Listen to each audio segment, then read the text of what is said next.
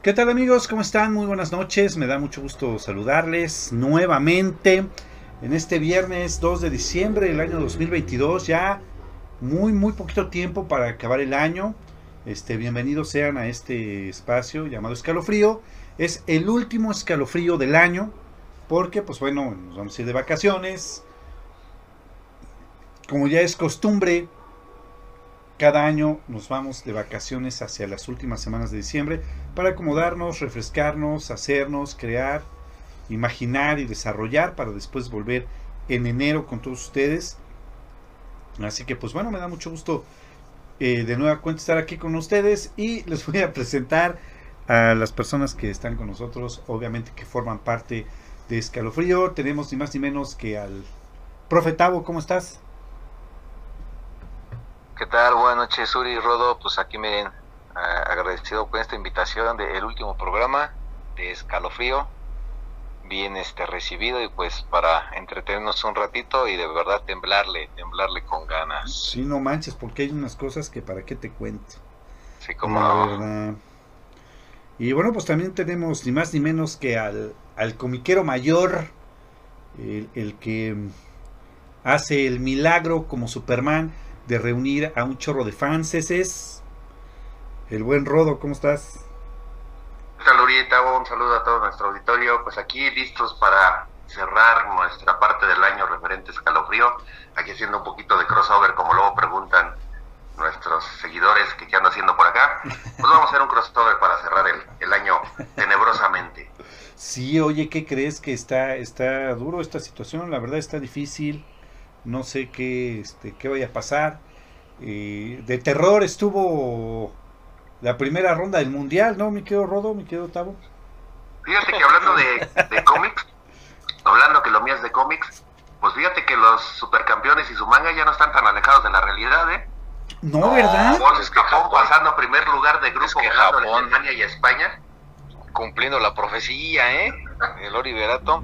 Pero es que trae a todos, mira, trae de delanteros a Goku, de defensa tiene a este, ¿cómo se llama? El de One Piece, este. Ah, el Luffy. El Luffy. El Luffy. Ponen de carrileros este, a, a Liberato, tienen a Naruto. No, no, traen equipazo ahora sí, está súper equipado. No, sí. Y eso que no han metido a Saitama, deja que lo metan.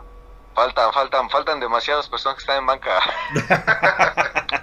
no, ¿qué crees que sí? Ha habido muchas sorpresas. Este inclusive, bueno, pues el equipo mexicano que no pudo alcanzar, no le alcanzó para la siguiente ronda, pero realmente hubo muchas sorpresas en este mundial, un mundial diferente, en una época diferente, en un país diferente, con partidos diferentes, ¿no? Yo digo que más nivelado, ¿no? Porque, o sea, yo sé que es sorpresa porque estamos acostumbrados a que pues Alemania siempre clasifica, ¿no? Una España clasifica con los ojos cerrados. Y lo que ha pasado ahorita es ver equipos que, uh, de, ya veces con trabajos clasificaban o no clasificaban. Y ahorita lo que ha pasado yo creo que ya se han nivelado tanto los, los clubes de las naciones como lo que son los nipones coreanos. Ya los habíamos visto desde el año, desde el mundial pasado, sí. que los coreanos iban subiendo de, de ritmo. E inclusive habíamos visto, por ejemplo, ya un este Costa Rica por ahí también, desde James Sí, no, sí, Colombia, pero una Colombia, un Costa o sea, sí hemos tenido equipos que sí dan sus, destellos. Yo creo que ahorita lo que pasa es que ya muchos sí ya están más disciplinados, con más ritmo, con más experiencia, y lejos de, o sea, yo digo que es lo que pasó, desde mi punto de vista. Sí, yo creo que, pues bueno, yo creo que algunos sí hicieron su tarea, quiero pensar, ¿no? Este, pero bueno, un, un mundial a final de cuentas diferente, quién sabe qué pase más adelante. Rodo, déjenme decirles a todos ustedes, está súper enojado porque México no pasó. Este, dijo unas cosas muy fuertes en el chat que tenemos del grupo. Este, dijo unas cosas verdaderamente fuertes que no se pueden repetir en el barrio familiar. Pero sí está un poco molesto porque no pasó México. Y pues bueno, todos sentimos una gran tristeza, la verdad. ¿Para qué miento? Pero así es. Sí, es que nos quedamos como siempre en la rayita. Este, pero pues es que. la verdad es que quién sabe, ya, yo no sé. Rodo este, está muy contento porque los argentinos pasaron. Pero, pero yo la verdad Sí, estoy No, yo voy con Japón, Japón campeón del mundo. Fíjate que Ahora está jugando súper bien. ¿eh? Fíjate que está jugando muy bien, ¿eh? Y además corre. Oh, hijos, Es que Y corre. es lo que dicen, y es lo que he visto, que corren muy rápido. muy rápido. Pero pues bueno, tienes japoneses es Y aparte, ningún equipo pasó perfecto. ningún equipo. No, ninguno. No hubo alguien que ganara sus Sí. tres partidos. un, ajá, un, arro- un arrollador así, nadie. Nadie. No, Entonces, va a estar puede ser que. Japón dé la sorpresa. Puede ser, puede ser. Ojalá. Pero, pero es que creo que se creo que le tocaría contra Francia antes de una final, creo. No, de hecho, este le toca con Brasil. O sea, para su mala Pero- suerte de ustedes, Corea y Japón se, empre- se enfrentan a Brasil antes de pasar. Si es que van ganando, por supuesto. Pero Brasil anda dañado. Pero en el manga les ganan a todos, no te preocupes. Sí, de hecho en manga al primero que le gana es a Brasil, ¿eh? Y... Ah, no, es en el anime, en el... Sí, en el En anime el le manga primero es Brasil. Francia y después la final es Brasil. Es Brasil, ajá, es cierto. En el primer mundial tienes razón, Sí, ¿no? contra Brasil. Muy bien. No, Pues de pues terror, está- de terror. de terror, está esto de terror. ¿Quién se qué, en qué va a acabar? Esperemos que no acabe en algo de terror, pero este, pero pues a ver qué sucede. Fíjense que este quedaron algunas historias que nos mandaron desde eh, Día de Muertos. Entonces eh, vamos a leer algunas, vamos a eh, compartir algunas otras historias con ustedes. Y creo que el profe Tavo tiene por ahí unas historias también que nos prometió el día de hoy contar. Y pues Sí, el buen. Rodo que también acá se las gasta, aunque ustedes no lo crean, este Rodo tiene algunas historias por ahí bastante macabronas. Algunas ya no las ha contado y yo creo que ha de tener más porque se conectó el día de hoy muy gustoso, entonces quiero pensar que así es. Sí, claro, claro. Y tenemos material. Material, claro, sí. Bueno, pues fíjense que eh, nos escribe una eh, eh, seguidora, ¿no? Tania eh, Santos se llama ella, y fíjense lo que nos puso.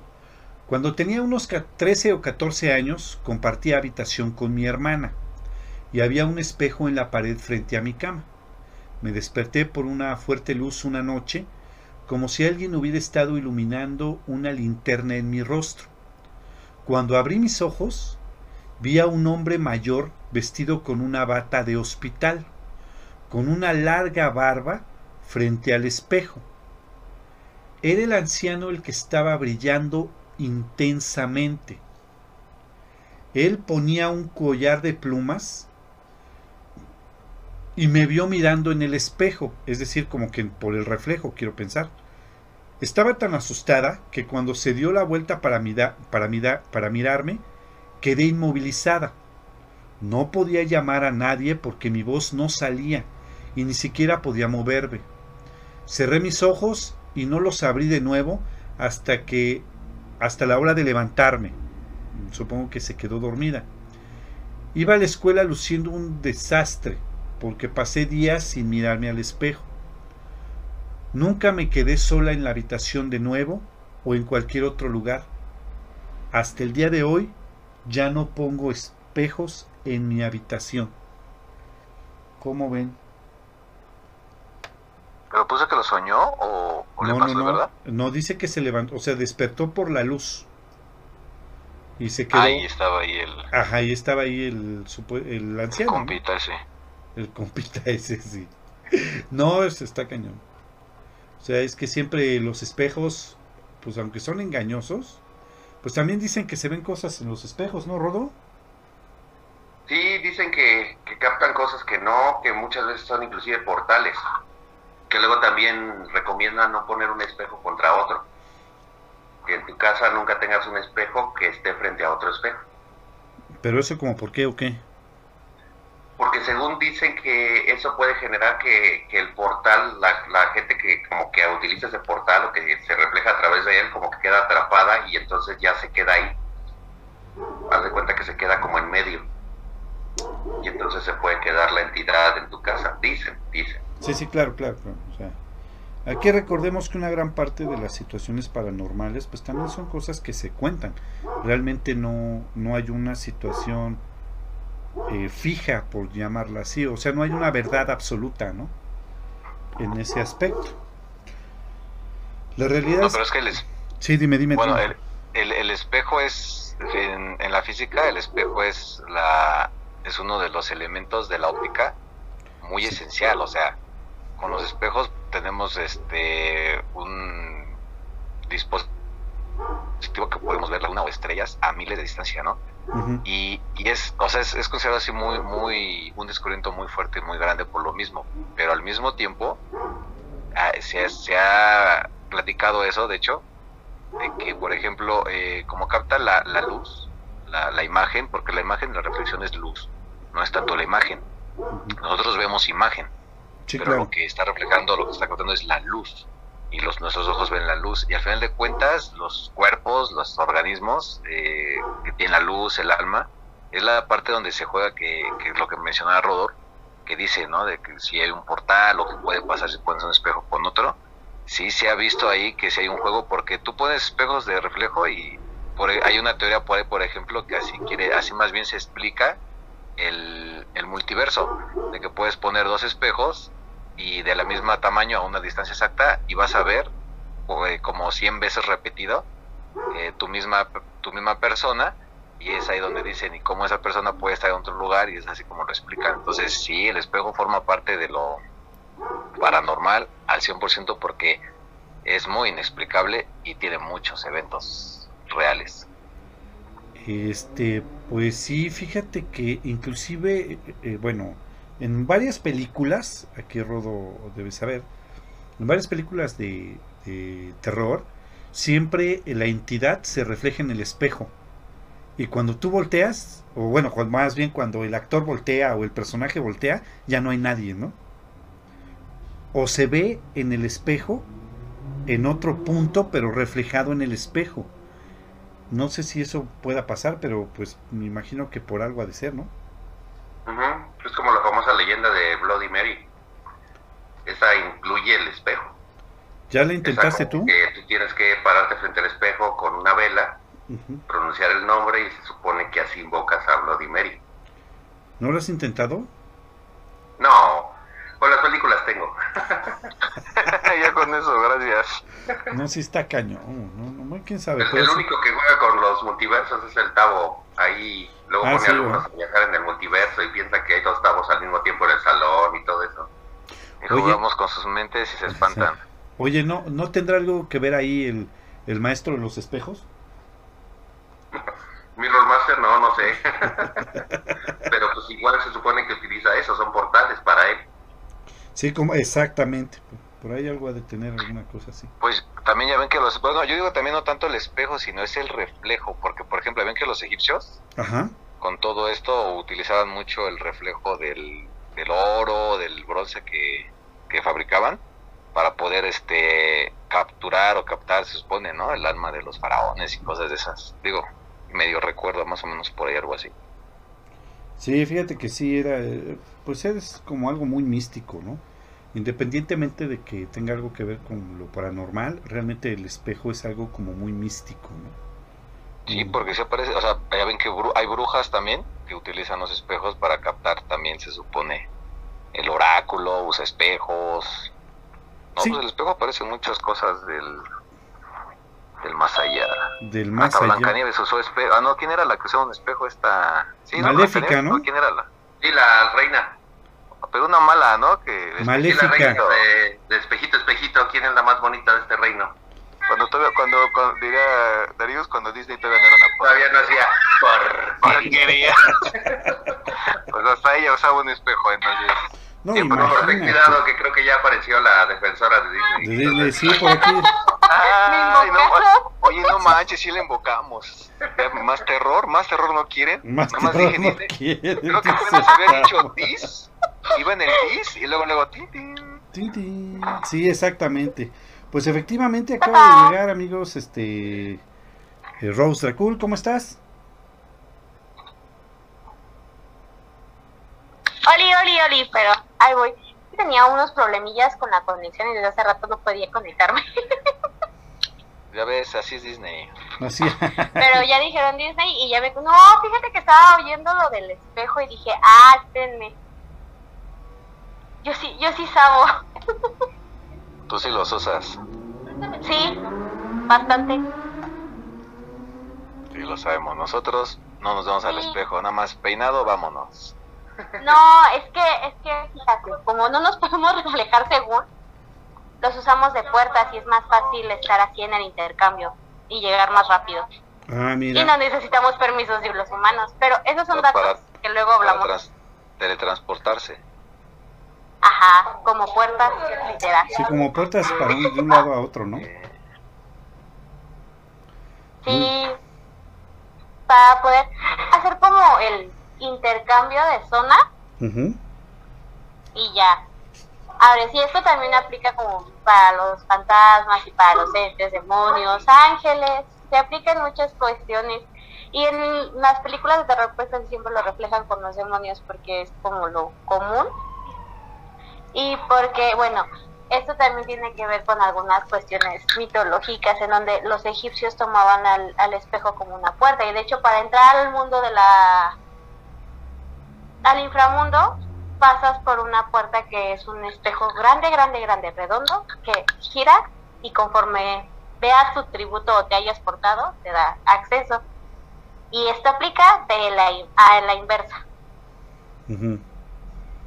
No, pues bueno, yo creo que como estábamos comentando, sí es algo como muy místico, ¿no? Sí. Muy bien.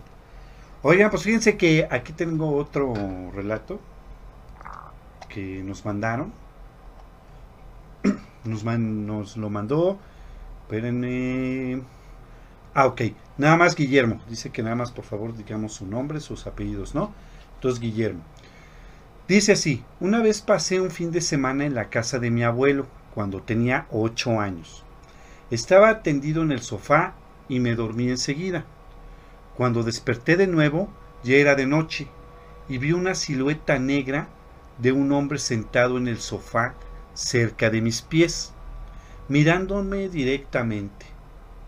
No podía ver su rostro, ni siquiera un rastro de sus rasgos, solo la silueta de un hombre fornido y calvo. Llamé gritando a mi mamá y ella vino a ver qué estaba sucediendo. Le conté, pero no lo tomó muy en serio, pensando que solo había estado soñando todo el tiempo. Pero yo sé lo que vi y se veía muy real.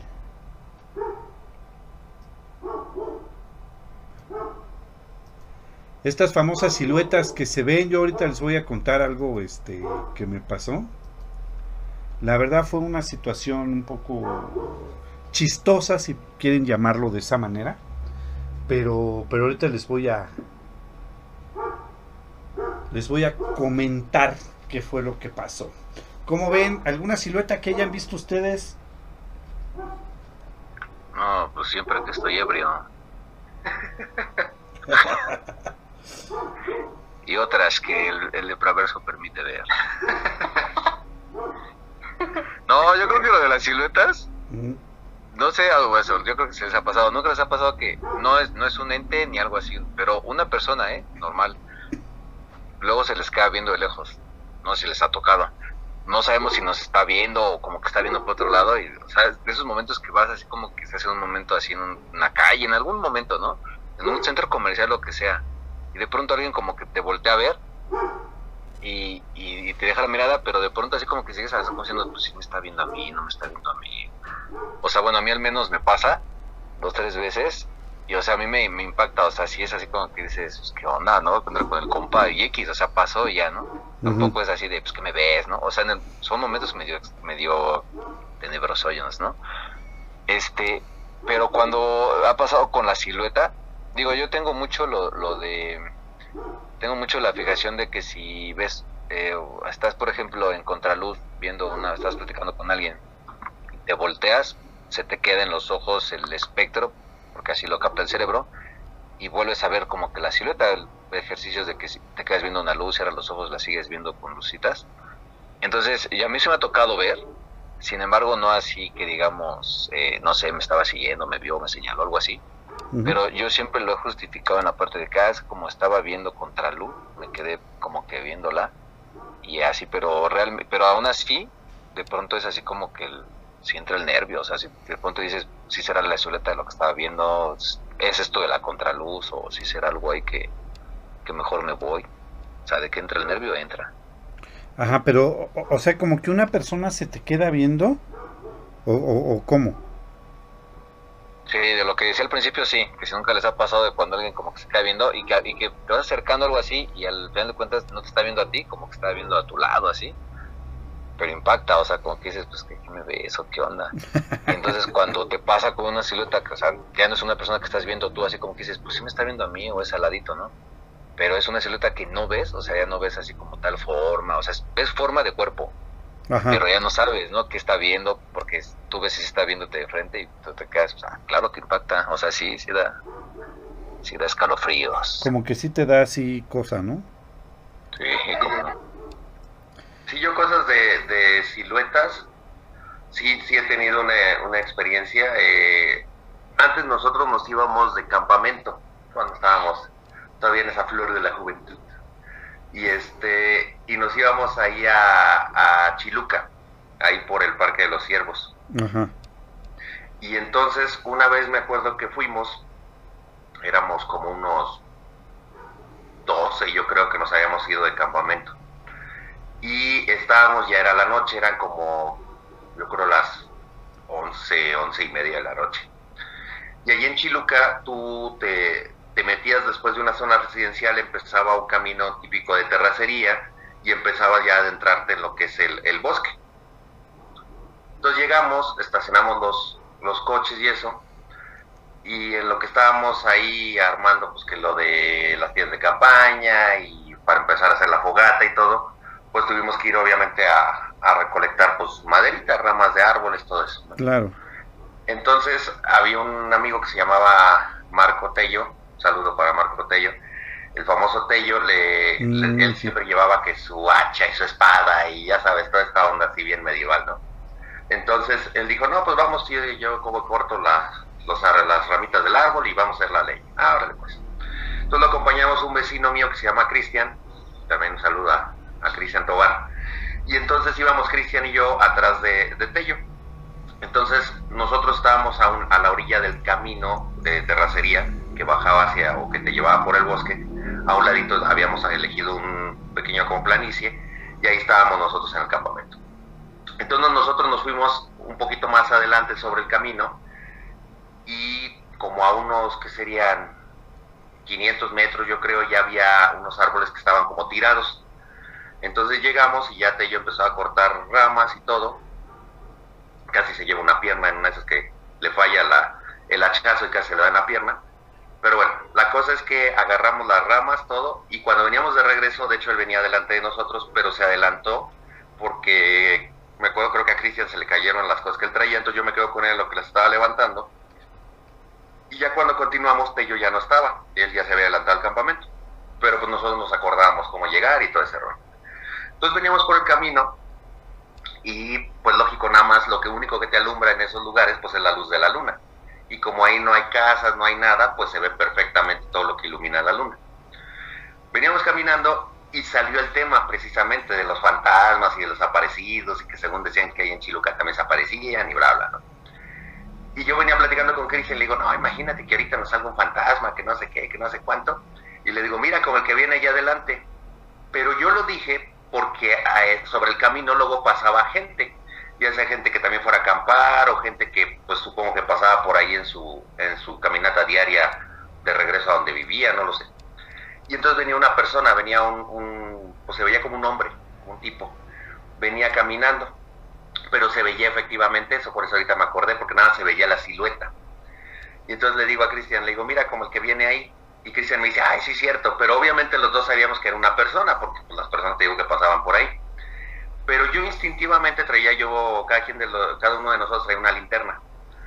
Y entonces yo instintivamente levanto la luz de la linterna pues para alumbrar quién era y no había nadie. O sea, de repente en el momento que la luz da hacia donde venía la silueta, ya no había nadie. Entonces en automático yo giro hacia la izquierda y Cristian hacia la derecha así con las lámparas como para ver dónde está y nos encontramos así hacia atrás. Y le digo, no manches, digo, venía alguien ahí, ¿verdad? Y me dice, sí, venía un tipo. Digo, ¿verdad que sí? pero pues el camino era un camino claro dónde estaba ese, ese sendero y no había forma de que se metiera en algún otro lado, porque ahí donde estábamos eran zonas como muy planas, no había árboles en, en los lados. Entonces le digo, pues no está. No, pues quién sabe, ahí está, nos quedamos un rato volteando con las lámparas viendo. No, pues ya no, nos seguimos. Y todo el camino veníamos, pero sí venía alguien, ¿verdad? me dice, sí, yo lo vi. Cuando tú me dijiste, me dice Cristian, cuando tú me dijiste lo de la broma, pues aprovechamos que venía el cuate este y dije, supongo que por eso dijo Rodo, como para decir que ahí venía el fantasma, pero era una persona. digo, sí, venía un tipo ahí. Nunca lo vimos otra vez.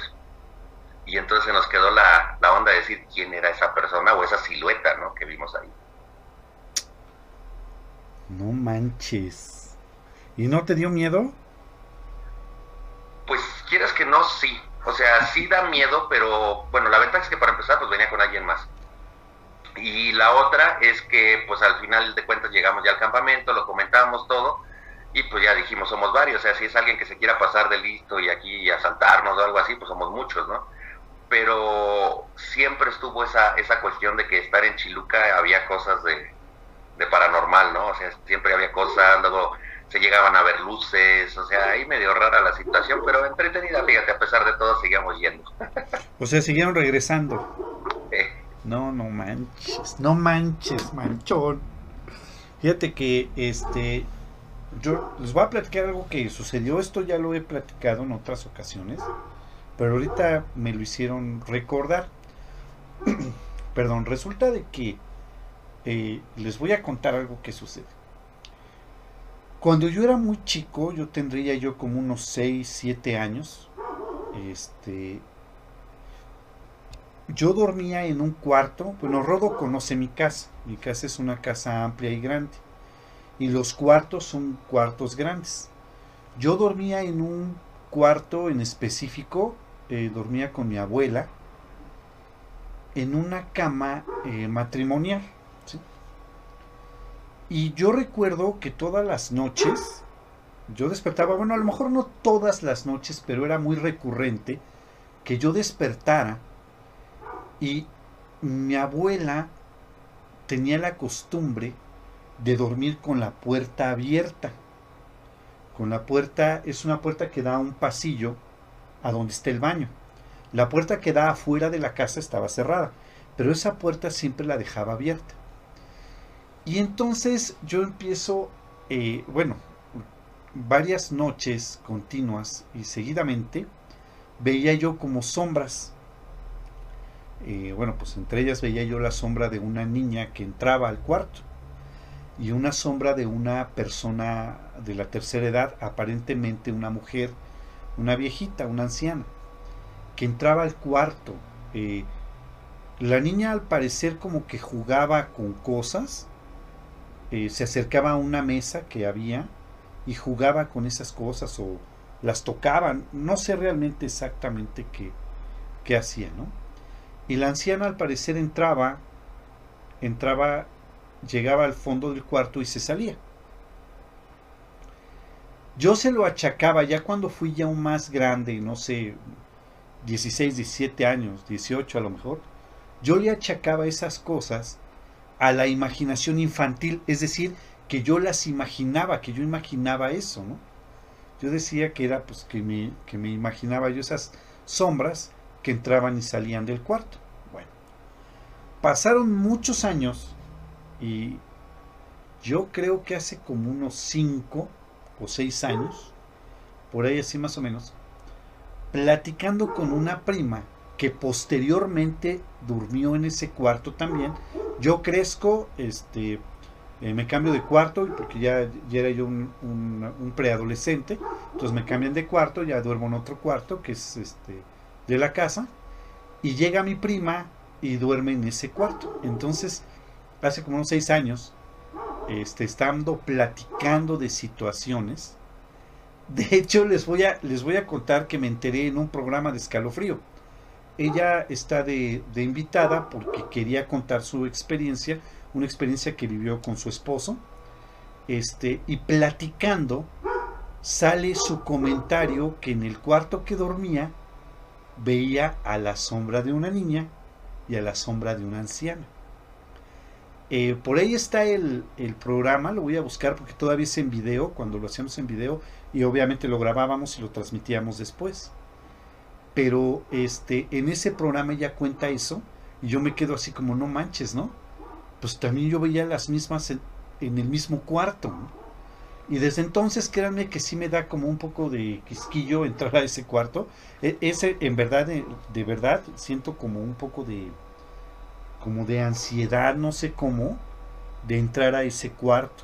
En ese cuarto ahorita este, duerme una tía, este, pero la verdad es que no, no, me, no me gusta mucho entrar a su cuarto. ¿Cómo ven? ¿No le has preguntado a tu tía? No, ¿qué crees que nunca, nunca le he preguntado?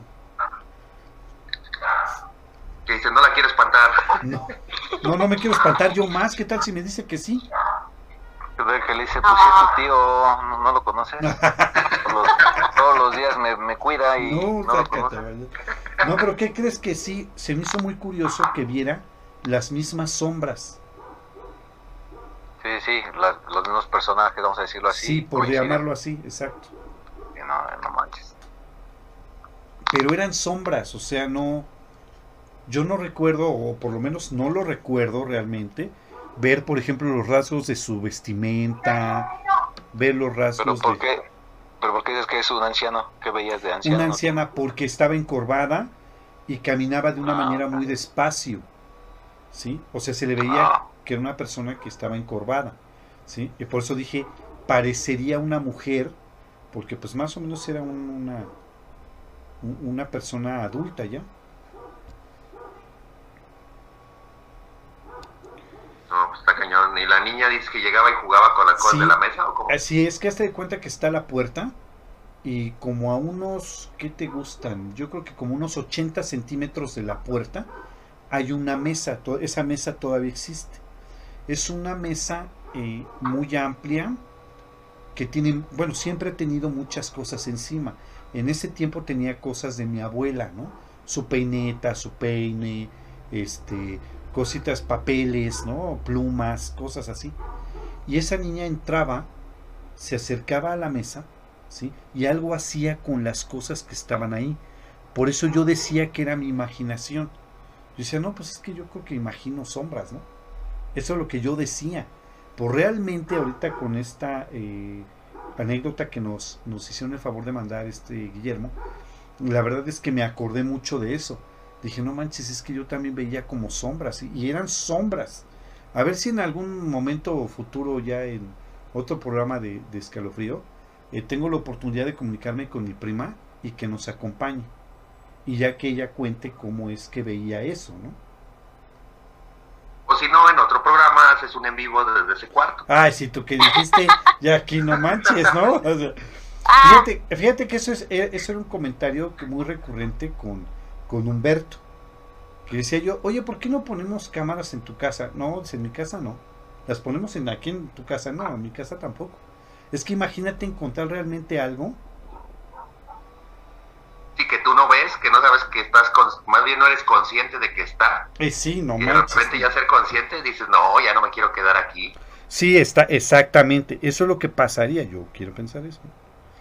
Yo creo que eso pasaría. Entonces, pues no, como que no me ilusiona eso, ¿no? ¿Cómo ven? ¿Cómo ves, Rose? ¿Tú nunca has visto sombras en la noche? Yo he seguido, pero pues es parte de, de, de mí, ¿no? De, de, ser casado, de ser vampiro y de estar en el mundo. Es lo que les iba a comentar. Es, es curioso, digo, obviamente, cuando estaba más chiquita, hace mucho, mucho tiempo, pues sí me sacaba de onda y si, les tenía miedo. Aún hay algunas que digo, ay, caray, espérate, estás muy feo, aguanta. Pero particularmente con las sombras siempre las he tenido o siempre las he concebido como personas o entes o seres que te cuidan. O sea, ponle tú que no todas sean buenas, porque no todas las entidades son buenas, pero, eh, o sea, tengo ahorita una entidad aquí en mi casa que todos los días religiosamente se para fuera de mi, de, de, mi puerta y ahí se queda y es de, mm, vete, es momento de irte. tienes que hacer otras cosas, no sé. Y yo le digo que es el señor troste o triste, porque lo percibo muy triste, como que en su vida sufrió mucho o se fue muy solo, no sé, algo le pasa. Y pues, pues ahí se me aparece todo el tiempo. Y así he tenido al señor del sombrero, a todos los nombro, a todos les pongo nombres, que este es el señor del sombrero, el señor triste, la señora de la cooperativa de, de, una escuela, también este, tuve a una monjita, tuve a una niña, y bueno, esto, esto no, no sé qué tan bueno sea. En la actualidad ver a tantas personas o tener este como esta sensibilidad a percibirlo, lo, lo llaman un poco como esquizofrenia.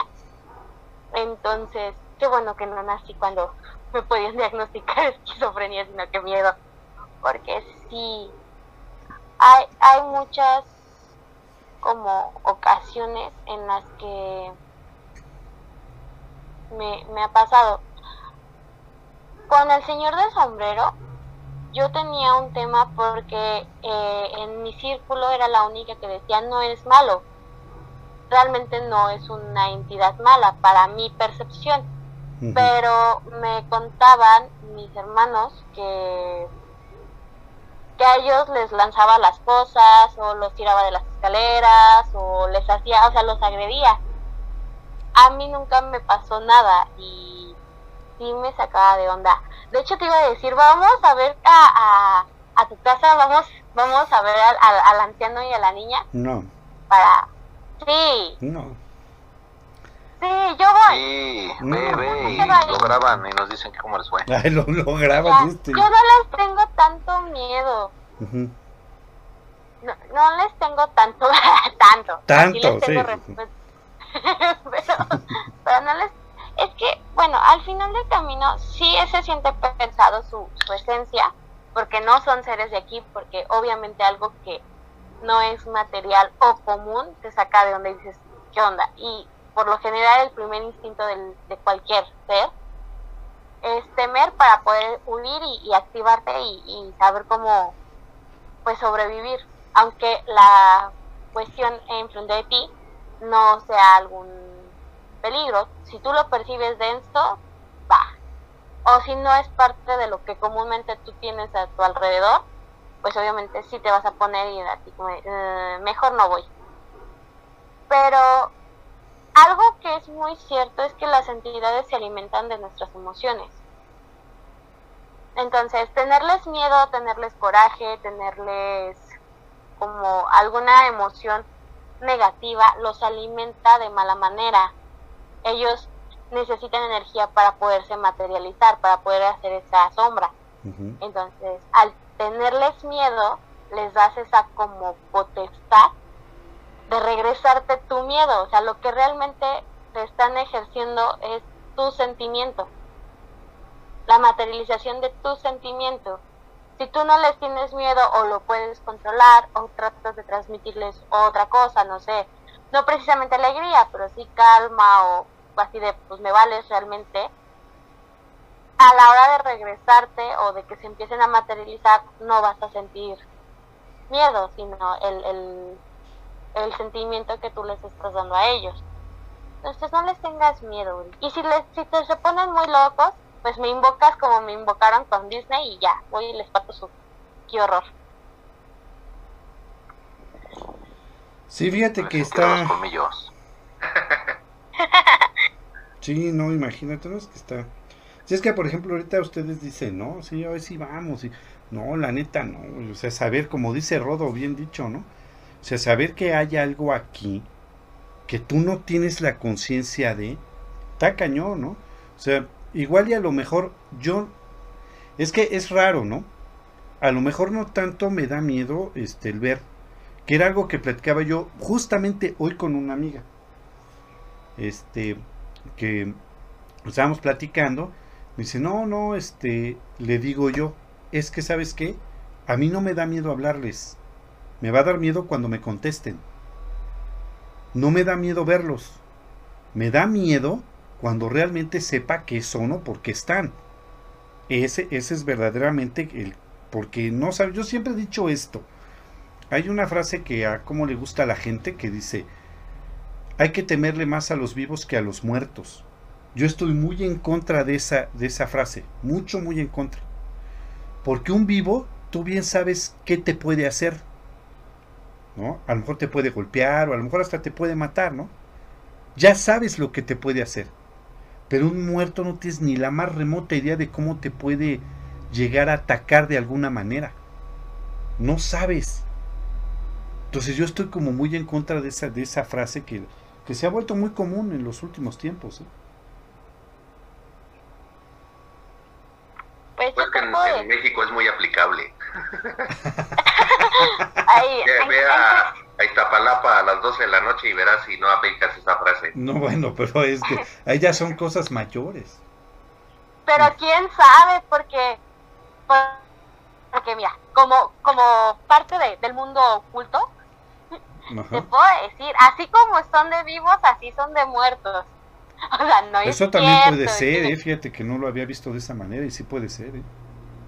No es cierto, porque ahí les va un consejo de cazadora a todos los que nos están escuchando. Cuando ustedes ven a un fantasma, una entidad, una personita que no es humana, que no es parte de este plano, de niño, con la apariencia de un niño, Esa, ese de ahí es malo o es un demonio. Porque si son almas inocentes, ¿qué están haciendo aquí? Sí, sí, lo que dicen. O ellos, o sea, los niños tienen pase directo al otro plano. O sea, Sí. ellos se van a descansar. Creas en lo que quieras creer, ellos pasan a donde tienen que estar. Vaya. Entonces, para los que creemos o estamos o nos desenvolvemos en todo este ámbito, una regla de oro es, tú ves a un niño fantasma, ente, sombra, pues empiézale a rezar a lo que sea que creas, porque eso es un demonio. Sí. La verdad es que es, eso es cierto lo que dicen, mucha gente lo que dice. ¿Cómo ve Rodó el niño que se te apareció? Sí, sí, pues ya ves cuando oh, conté esa historia ahora en el especial de escalofrío, Sí. este, pues ahí yo siento que más que, que un demonio o eso era, te digo, alguien que venía a despedirse y que probablemente era alguien de, de otro plano, de otro universo, o alguien de mi vida que, como te decía en ese programa, a lo mejor fue alguien que yo recordaba de cuando era yo niño. Sí, claro, Por eso claro. lo veía yo como niño, porque era el recuerdo que yo tenía y era como se me podía presentar. Pero de que sacaba el sustito, sacaba el sustito, eso sí. Sí, digo, exactamente. ya no pude dormir y ya me fui mejor a la escuela. Fíjate que pues, está raro, ¿eh? Está, está raro, está inquietante más que otra cosa, yo lo, yo lo podría decir así. Oigan, vamos a mandar rápidamente saludos a la gente que nos está escuchando. Oigan, muchas gracias por estarnos escuchando en los grupos de Facebook, les agradezco mucho que este que nos hagan el favor ahí de de seguirnos, de escucharnos a todos. Saludos a a Martín Trejo, saludos por supuesto también a Hugo Hugo Retoc, así se pone él. Hugo Retoc. Saludos por supuesto también a Pablo, a Pablo Guerra. eh, por acá tenía yo a Claudia Jazabel. También tenemos por acá saludos a Angel Iván Mendoza. Y por supuesto por acá tenía yo Anthony León. Y también quiero mandar un saludo. Ya nos eh, escribieron un comentario largo. Lo voy a, a leer. Este es de Jorge Cancino. Dice, a mí me pasó algo en, en- en mi trabajo. Fíjense cómo dice, ¿eh? no vayas a empezar, profetabo, ¿eh? deja que acabe. Adelante. Me pasó en el baño. Llegué corriendo y al terminar me percaté de que no había papel. Pero ese no es lo terrorífico, ¿eh? espérame. En el momento se apoderó de mí el terror de tener que usar alguna de mis prendas. Cuando de pronto en el suelo miro una silueta de los pies de alguien en el baño de al lado. Y le digo, oye compa, ¿me pasas unos cuadros de papel por favor? Y entonces solo me pasó el, el papel, terminé y al salir del baño me doy cuenta que en el baño de al lado no había nadie. Siempre estuvo desocupado ya que yo mismo había cerrado la puerta de la entrada con seguro. Ahora sí, arráncate con lo que quieras. No, pues sí. que se salvó. Era el, el, el Que espíritu salvó. que ayuda a los desamparados en el baño. Exacto, que se salvó de algo, de un evento traumático. De un momento traumático. No manches. No, está ya no sé qué fue más traumático, el que se diera cuenta que no había papel o el que le hubiera pasado papel. Es que No lo sí, encontrara. eh, o que no lo encontrara. Sí, es que bueno, la verdad está como raro, ¿no? Eso Es les ha pasado. así. Es lo que te iba a decir. O- les ha pasado algo, algo igual, que hacen algo y de repente se dan cuenta como que no había nadie para que te lo pasara, o no había nadie que te hablara, o no había nadie que, este, que hiciera cosas. Sí, hay muchas situaciones así que, que, que a veces nos damos cuenta de decir, es que es imposible que la persona que ahorita, así como cuenta, ¿no? Eh, no alcance a oír pasos, no oír la puerta, pero muchas veces sí pasa, o sea, si había alguien, estaba al lado, a lo mejor abrió la puerta y ya no quiso hacer, eh, es un ejemplo, no sé, y se salió y lo escucha, pues le pasa, o a lo mejor él se sintió incómodo de, de que le pidieran que le pasaran papel y haber hecho, chavos, ¿qué onda con este cuate? Le dio el papel y salió. Y a lo mejor entre el nervio de que te da el, te encierras en el baño a ver qué te pasa y no había papel, a lo mejor pues ya no se percató, ¿no? De, de que él sí salió y se sintió incómodo también el otro. Yo creo que también nuestra mente juega mucho ahí en esa parte de que nos pasa mucho de, es que es imposible que el que me saludó ahorita nada más me volteé y giré y ya no estaba, ¿no? Y no hay ningún árbol donde me tapó la sombra o la gente. Sí, pasa mucho, como no. Sí, es algo como muy recurrente, ¿no? Digo, a mí también me, me pasó algo así en, en el metro. Este, ya lo conté en alguna ocasión, pero pues lo voy a volver a contar porque el profe Tavo ya me está poniendo de nervios. la verdad, no, no, todo, todo, todavía todo hora. bien. Ay, sí, todo no es hora, sí, todo bien, todo no es hora, este, Ah, todavía no es hora. mayores. No, no, no. Sí, ¿no? Bueno. Este. ¿Alguno de ustedes tres conoce la estación terminal aérea del metro? Sí, yo sí. Ok. ¿La conocen del lado del aeropuerto? Ajá. Bueno. ¿La conocen del lado Yo. de enfrente? Donde está la enfrente de las estaciones del metro, de las reparaciones. De. eh, no, donde está enfrente del aeropuerto, digamos. hacia- Pasando el bulevar. Sí, sí, sí. Sí lo conoces. Bueno. ¿Ves que nada más hay una entrada? Sí. Bueno, voy a explicar ahora sí qué fue lo que pasó. Usualmente aquí en México, para la gente que nos esté escuchando en otros lados, el metro de la Ciudad de México, el, el transporte metropolitano, sus salidas por lo general o en la mayoría de las estaciones tienen tres o cuatro entradas. Dos, tres, cuatro entradas. En esta estación en particular tiene una entrada nada más. La entrada da a la parte de abajo de un distribuidor vial y la entrada, perdón, tiene varios metros, yo creo que han de ser como unos 80 o 100 metros de largo, donde es un pasillo nada más, sin puertas, no hay este, eh, ramificaciones ni nada, para llegar a los torniquetes. Es una estación muy, muy larga de caminar. Eh, yo trabajaba justamente, mi querido Tavo, si conoces por ahí, Rodo, que has pasado, Rose, me imagino que por ahí ubica también, frente al Aeropuerto Internacional de la Ciudad de México, Benito Juárez, porque ya hay otro este aeropuerto internacional, ¿no? Pero el de la Ciudad de Y México... donde paran los vuelos que no pueden aterrizar porque hay perros en la pista. Sí, exactamente. Donde esa- hay, donde hay funciones de lucha libre gratuitas. Exactamente, donde hay funciones de lucha libre gratuitas, que seguramente fue Rodo a luchar ahí, por eso vio a los perros. Entonces, este, enfrente de ese aeropuerto está la central de ingeniería de Dish, donde hay unas antenas grandotototas, ¿no? Yo trabajaba ahí y tenía el turno de la tarde, salía a diez y media de la noche y me, obviamente usaba el transporte colectivo metro eh, cuando no llevaba auto. Entonces, ese día salgo, se me hizo muy curioso, desde que salí se me hizo muy curioso, porque era un día entre semana, pero había, este, no había gente. Era eso algo muy raro, siempre en, en la Ciudad de México a todo el tiempo, todas horas hay gente, ¿no? En, ese tipo de, de lugares concurridos siempre hay gente. Entonces yo salí y se me hizo como muy raro. Me voy caminando para entrar, a, ahora sí que válgase la tontería, a la entrada del metro.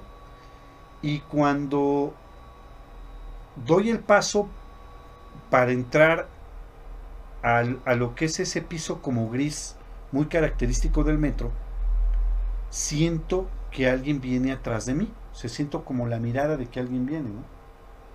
Yo dije, qué raro, pues si no había nada de gente. Entonces bajo las primeras escaleras y al llegar al descanso de las escaleras, medio volteo la cara para poder ver quién venía atrás de mí y veo que una persona viene bajando. Eh, traía pantalón de mezclilla, nada más le vi los pies, pantalón de mezclilla y unos tenis tipo como de esos Converse, color azul. Y se veía que más o menos a media pierna traía de esos suéteres pegaditos que usan las mujeres. Este, no sé cómo se llaman, Rose. Esos suéteres como muy largos, pero que te quedan como muy pegaditos. ¿Cómo se llaman? Ah, la, ah, sí, las...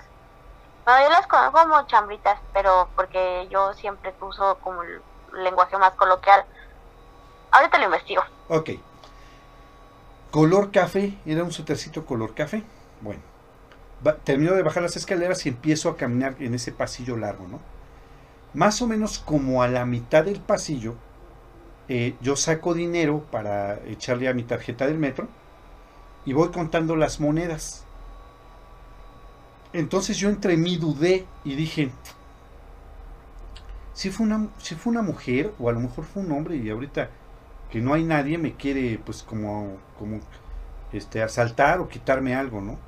Entonces vuelvo a voltear como digamos a tres cuartos para que no se viera tan evidente y veo a la misma persona que viene yo creo que como a unos tres metros de distancia de mí, más o menos, del lado izquierdo, de, de mi lado izquierdo, y logro ver ese suéter café más arriba, le vi hasta los hombros.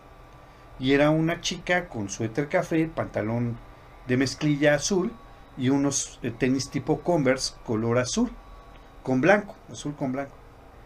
Entonces dije, no, pues sí, es esa chica. Bueno, sigo caminando y como la taquilla está de mi lado izquierdo, yo dije, voy a bajar la velocidad para que la chica se pase, porque si no a la hora que yo dé la vuelta voy a chocar con ella. Llego a unas segundas escaleras que son unas escaleras muy cortitas. De hecho no tienen ni siquiera descanso, han de ser como unos como unos 10 escaloncitos nada más. Y me quedo parado durante unos segundos, pero no veo que pase, no veo que me rebase. Digo, qué raro. Bueno, bajo las escaleras y terminando de bajar las escaleras, vuelvo a quedarme parado esperando a que la chica se pase de largo para yo no chocar con ella. Y resulta que nunca pasa. Y cuando volteo, veo todo el pasillo completamente vacío. En ese momento, yo como tal miedo no sentí, pero sí me saqué mucho. O sea, es una sensación muy extraña de que no encuentres a alguien cuando estás seguro de que había alguien ahí. En el momento no me dio como miedo, ni me espanté, ni nada. Pero sí fue una sensación, yo tuve una sensación muy extraña, como una sensación como de vacío, no sé, no sé cómo explicarlo, pero sí fue una sensación muy rara. Entonces me quedé así parado, eh, empecé como medio como a temblar y, me fui a la taquilla, compré, este, le metí recarga a mi tarjeta y todo, y todo el trayecto fui pensando en qué, qué fue lo que había pasado. Sin embargo, este, sí me pasó ya eso a mí también una vez. O sea, estando seguro que hay alguien, volteas y no hay nadie. Eso es como muy... Es una, bueno, yo siento una sensación muy extraña. No sé si alguno de ustedes haya sentido una sensación similar. Espérame, espérame. El, el suéter que estás describiendo es un suéter vestido o un suéter túnica. Túnica si está abierto y no tiene, este, a- o sea, no se abrocha, sino nada más así como, como sí, como si fuera una túnica, un algo sobrepuesto o capita. Si no, ¿qué crees que este... ¿Qué crees que no? Era un suéter cerrado. Entonces es un suéter vestido. Un suéter vestido. Fíjate. Ajá, un dress suéter. no, no lo puedo decir en inglés. Pero A ver, Rodo, ayuda, por favor, ayuda. ¿Cómo se pronuncia eso?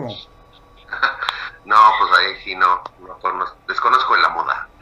un Pero- suéter. Ay, si eres de la policía de la moda, ¿qué le haces? Pero Un este. sweater dress. ándale, sweater Suéter dress. Ándale, pues. Y este, pero por ejemplo ahorita que mencionabas esto de, de lo del metro que te pasó, igual me acordé de una situación que tuve en el metro, pero fue en la estación Aquiles Cerdán. No sé si ubican la, la estación o ubican ustedes la estación Aquiles Cerdán. Sí, es de la línea. ¿no? Que, ajá, para empezar, correcto, es, es muy solitaria. Sí, muy sola. Es una estación que es muy solitaria. Es como, oye, Rodolfo es la que se conoce como Aquiles Dan. Ándale. Y es Que sí, por eso, por lo que dice que es muy solitaria. Y, y Sí, exacto, ahí no, es no, como, como, como dices él, cuando te toca bajar ahí es donde sientes el verdadero terror. Y el terror. Y entonces, este, algo que también tiene esta estación, aparte de estar muy sola, es que a mí esas escaleras se me hacen en- interminables. Cuando uno va subiendo para salir de la estación, esas escaleras, ya ven que hay unas escaleras eléctricas, Sí. me hacen interminables. Sí, es una Pero bueno. estación muy profunda. Exacto, exacto. Entonces, ese día yo iba a ver a, a la que era mi novia en ese entonces, vivía ahí cerquita del metro Aquiles Cerdán, vivía como a yo creo unas cuatro o cinco cuadras. Era como las, yo creo cuatro de la tarde, era entre Ok. semana. Entonces voy yo y salgo del, del metro, empiezo a subir las escaleras, iba nada más yo. Y me parece que son tres tramos de, de escaleras. Entonces subo el primer, la primera escalera y ya ven que es como un, como un nivel, das la vuelta y está la otra escalera. Ajá. Entonces subo, doy la vuelta y vi que como a mitad de escalera iba un viejito en, en esa segunda escalera, iba ya subiendo. No manches. Pero son dos viejitos que, que ocupan toda la escalera, que no se pegan hacia ningún lado de, de la escalera. Que van como a la Yo mitad. llevaba prisa porque yo iba tarde. Entonces vi que iba el viejito y dije, híjole, dije, si, si, si ahorita en el descanso no lo rebaso, la tercera escalera me la voy a tener que chutar atrás de él. Entonces yo veo que yo empiezo a subir la escalera y empiezo a subir caminando, pero él ya en este tramo en lo que doy la vuelta y empiezo a subir la escalera, el viejito ya había llegado al, al segundo descanso. Ok. Entonces le empiezo a correr todavía más porque dije, no, no, no, o sea, le tengo que ganar antes de que agarre la tercera escalera. Entonces cuando subo al segundo descanso ya no estaba el viejito y dije, sí, ya me tocó en la escalera, caray. Y entonces doy la vuelta y yo sorpresa, Ya no, no había había- nadie. No manches. Entonces, inclusive hasta me quedé parado, dije, ah, caray. Porque dije, no, o sea, pues el viejito no corre. Entonces tendría que ir a lo mucho, a lo mucho, porque te digo, yo había corrido para alcanzarlo. Dije, a lo mucho tendría que ir en la escalera. Volteé, vi en el segundo descanso que dijera, bueno, había algún puesto, algún lugar donde se pudiera haber quedado, o se quedó ahí parado a un lado, etcétera. No, estaba vacío, vacío, vacío. Dije, bueno, se regresó por la escalera para bajar. Tampoco iba nadie.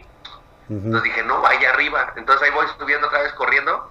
Llegué y no, estaban los torniquetes de eso y no había nadie. Nadie, nadie, nadie. Pero sí me acuerdo mucho haber visto ese viejito, que es de esas cosas que tú dices, Uriel, de que ves a alguien y de repente ya no está. Así me pasa ahí en ese metro. No manches. No, es que es, y es una sensación como rara. ¿Qué pasó, profe? No digo que nos queda la incertidumbre de qué pasó. Sí, y son de las sensaciones, como bien dice Uriel, que es como raro porque te quedas como... Pensando, un vale, Como ¿qué si te hubieras salido de tu tiempo, Ajá, sí. Ajá, sí, Ajá, sí, sí, sí, sí, como sí, en sí. una onda medio atemporal donde no sabes qué está pasando, ni sientes cómo va pasando el tiempo, por ese nervio y desconcierto que te da. Exacto. Juega la mente. Ajá, como que yo creo que es cuando tu cerebro se da cuenta que es algo que no tenía que haber pasado y pasó, y en lo que va como otra vez conectándose a la realidad, es cuando tienes como esa sensación rara que dice Uriel, que te quedas como así como fuera de... Ujú. Sí, literal. A mí me pasó en el metro Pantitlán, ¿Cómo pero fue con... O sea, sí, a mí me pasó en el metro Pantitlán. Yo tenía ca- 15 años. Bueno, tenía 14 porque Ay, como ni había metro todavía. Claro que sí. Pues no soy Daríos ni esta Rose. Bueno, Ahora, sí había metro, pero estaba a la mitad de la, de la línea. No llegaba hasta No, ahí. pero... Claro que sí. De hecho, mi abuelita vivía en Nezahualcóyotl. Ah, y este y yo yo de hecho yo fui uno de los nietos que bueno más bien el único nieto que desde chiquito yo por ejemplo en mis vacaciones yo me quedaba con ella. O sea yo co- conviví mucho con ella crecí mucho con ella. Y entonces era yo me acuerdo mucho porque fueron los pues tenía 14 años. Y entonces este es, ya mis papás pues ya no pues, tú vete solo no vete por tu cuenta en camión todo eso. Y este y yo decidí era la primera vez que me iba a ir hasta la casa de mi abuelita solo en, porque es hasta Nesa y pues, ah, por donde nosotros vivimos que es Coacalco pues está medio retirado todavía no existía el, el que llega por atrás acá atrás de bueno por atrás de Nesa no no va a ser la grande entonces era fuerzas el metro Pantitlán luego agarraron una cumbia y hasta allá no entonces yo decido ir porque quería ver a mi abuelita y siempre y aparte se iba a quedar sola porque mis tíos iban a ir se iba a quedar sola y era quedarme con ella toda una semana, era en Semana Santa, irme a quedar con ella para que no estuviera sola, ¿no? Y yo le dije, sí, no, yo voy, no le fallo, abuelita, ¿no? Y entonces yo decidí ir. La, la situación fue que yo iba, este, no me fui con tiempo, que me debe haber ido más temprano, es decir, mediodía. Y no, ya sabes, te quedaste con los compas, echan una platiquita, una chelita. Y entonces yo me fui saliendo de aquí como a las 5 o 6. Entonces yo cuando yo llego al metro Pantitlán ya estaba oscuro. Y yo, pues yo iba muy seguro de chavo acá, ya me subo al metro, pues nada, si iba al Rosario y de vuelta, lo que tú quieras. Pero cuando llegas a Pantitlán y ves el mundo, digo, para los que conocen el metro Pantitlán, ahí llegan cuatro líneas. Ahí, Sí, hay en mucha gente. llegan cuatro líneas, hay cuatro intersecciones, hay tres niveles, o sea, aparte que mucha gente, la- las ubicaciones, si no lo conoces, te tardas un ratito. Entonces yo llego bien seguro de que, pues sí, es una falla, ¿no? Pues, Cuando llego ahí, nada, pues, súper pérdida del mundo, ¿no? Fácil estuve como una hora, que si iba para acá, iba para allá, yo quería salir a donde estaba la estación de las combis, nada más tenía que buscar la estación que saliera hacia hacia el Nezahualcóyotl y ya era todo derecho, yo me la sabía, pero no logré encontrar, entonces me empieza a entrar el pánico de escuincla adolescente en un lugar desconocido. Y, y, o sea, y sí empiezo a sentir las miradas de, mira un chavito solo, o sea, no, en serio, o sea, pánico cañón, o sea, yo me bloqueé, entonces ya empecé a preguntar, oigan, que estoy buscando en tal estación, y me decían, no, pues que es por allá, y que no sé qué, y yo iba por allá y de repente estaba, o sea, también te sales del metro ya, donde están las avenidas, y pues también es una zona muy, muy, este, pues visualmente no muy agradable, ¿no?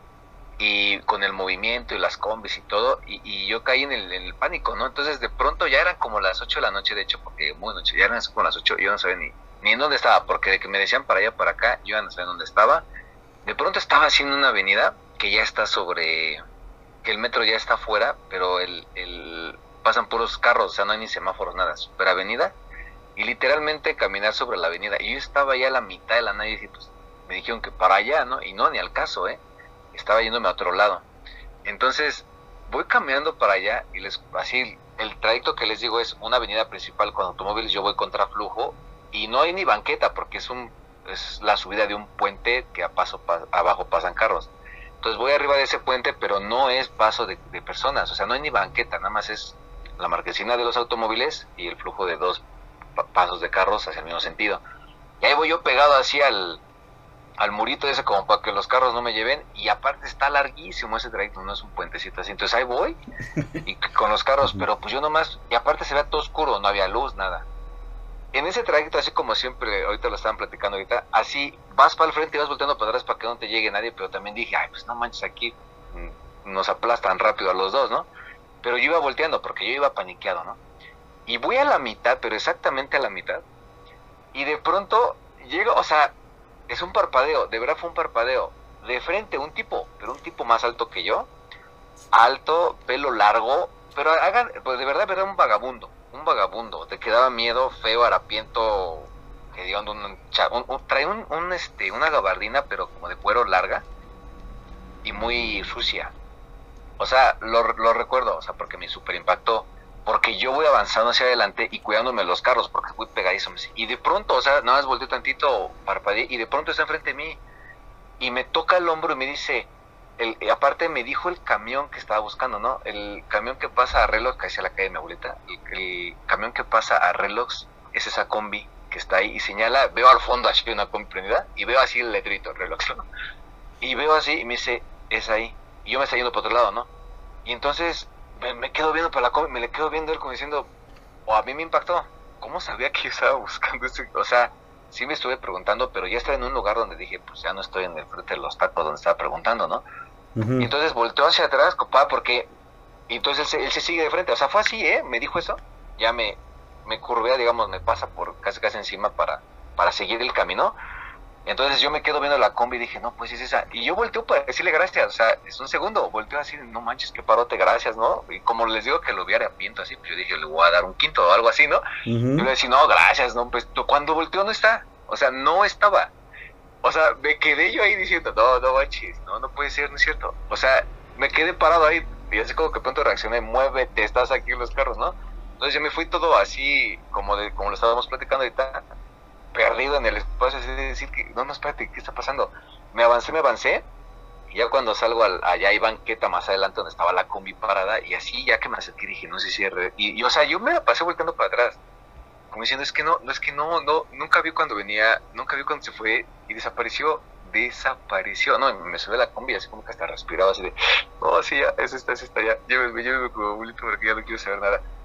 Me pasó, pero así literal, literal. Siempre, siempre consideré que no fue así como que un fantasma, sino un ángel, porque yo, sí estaba así como que diciendo, no, ya, aquí me quedé, aquí me quedé, yo no sobreviví. Pero sí, no, me super mega impactó esa siempre, y te lo recuerdo, al tipo este siempre lo voy a recordar que no fue así como que un buen tipo, o sea, todo feo, piento así. Pero o sea, lo, lo cañón es que sabía lo que estaba buscando y me señaló así, no, estuvo genial. Estuvo genial. Es que lo recuerdo no, sí, sí, no, no, no, y ahorita este... Fue lo mejor que me pudo haber pasado. Sí, fíjate que a mí me pasó algo muy similar. Y, nada más que sí, la neta, yo estaba yo ya... A lo mejor tú, tú estabas chavo, ¿no? Dices que... 14 años. 14 años, que, yo creo que más bien buscaba la carroza que, que lo llevaba a casa de su abuelita. Este, pero ¿qué crees que este a mí ya me pasó ya hace como unos pues ¿qué te gusta? Yo creo que como unos cinco años por ahí así más o menos, ¿no? Fíjate que me pasó algo muy similar. es por eso que bueno, ahora sí que ya me voy a meter en cosas que igual y no son muy eh, adecuadas, pero es por eso que yo sí soy una persona creyente yo sí creo en, un ser superior, ¿no? Eh, había yo llevado, yo creo que a lo mejor y tú conoces Rodo, por ahí yo ya no quiero volver a ese lugar. Fíjate que llevé a un amigo, le eché un raya a un amigo. Con el payaso Cuenquitas. no, cállate, qué bueno que no sabía yo lo del payaso Cuenquitas, porque ahí sí literalmente me zurro. de, Hubiera estado lavando mi carro varios días, yo creo que sí. Fíjate que el payaso No, ¿sabes a dónde es? ¿Conoces eh, eh, la avenida Lago de Guadalupe? Sí, cómo no. Sí, la conoces. Estás relativamente cerca, ¿no? Sí, de, de donde estoy, sí. Sí, ¿no? Bueno. Y hay una avenida, este, que no sé cómo se llama, la verdad, que termine, que empieza ahí en Lago de Guadalupe, hay una iglesia y hay una avenida que va hacia, digamos que hacia tu rumbo, no sé cómo se llama esa avenida. Pero bueno, para no entrar en detalles con el Google Maps, resulta y sucede ¿Una subida? es, pues tiene subida y bajada, y luego hay una recta muy pronunciada y luego otra vez. A ver si ahorita la localizo por aquí en el Google Maps y ahorita te digo cómo se llama esa. Ok. Bueno, pues resulta de que por ahí más o menos fui a dejarlo. ¿Qué sucede? Yo nunca había ido a su casa, o sea, sabía que vivía por allá, pero nunca había ido a su casa. Se nos hace tarde en una reunión que tuvimos, este, estuvimos este, con unos amigos y todo, y me dice, no, ya no voy a alcanzar transporte. Y yo bien buena onda le digo, no, pues sabes qué, este, pues no te preocupes, yo te llevo. En ese momento que yo lo llevé, yo tenía varias situaciones, este, que me pusieron de nervios después. ¿Qué era esto? El carro que yo traía era un derby, este, pero, el, ¿cómo se llama el que marca la gasolina? Ay. Indicador de Eh, gasolina. sí, no, sí tiene su nombre. Es el, el taquímetro. Eh, eh, No sé cómo se llama, sí tiene su nombre, pero el marcador de gasolina, diría el profetao, el marcador de gasolina no servía. Marcaba siempre que estaba vacío, ¿no? Entonces yo lo que hacía era calcularle cuánta gasolina gastaba, ¿no? El caso es que ya voy, me voy por esa avenida, ahorita les voy a decir que, cómo se llama esa avenida. Me voy por esa avenida y luego nos internamos en un en una colonia bastante pero bastante extraña porque está en medio de un chorro de cerros, Rodo. Tú debes de conocer, yo estoy seguro que tú conoces por ahí. Ahorita te voy a decir cómo se llama. Pero bueno, para no dices, para ubicar. Sí, ahorita te digo, este, para no cortar el, el, el relato. Entonces fui y lo dejé a su casa. La verdad es que sí, cuando yo entré ahí, o sea, no es mala onda, pero sí es de esos lugares que dices, ay, no manches, ¿a poco es aquí? ¿Me explicó? Es de esos lugares que así dices, no manches, ¿a dónde vine a caer? No es mala onda, de verdad no es mala onda, pero sí es un, es un lugar bastante como, pues es un lugar medio chacalón, la verdad, ¿para qué busco otras? Y la verdad es, es así, o sea, se ve un lugar muy solo, eh, un lugar bastante extraño, un lugar, este, eh, pues solo y que está en medio del puro cerro, ahorita les voy a decir cómo se llama.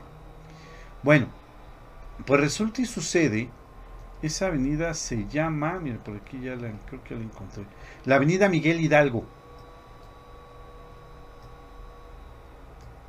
Ok. Ok.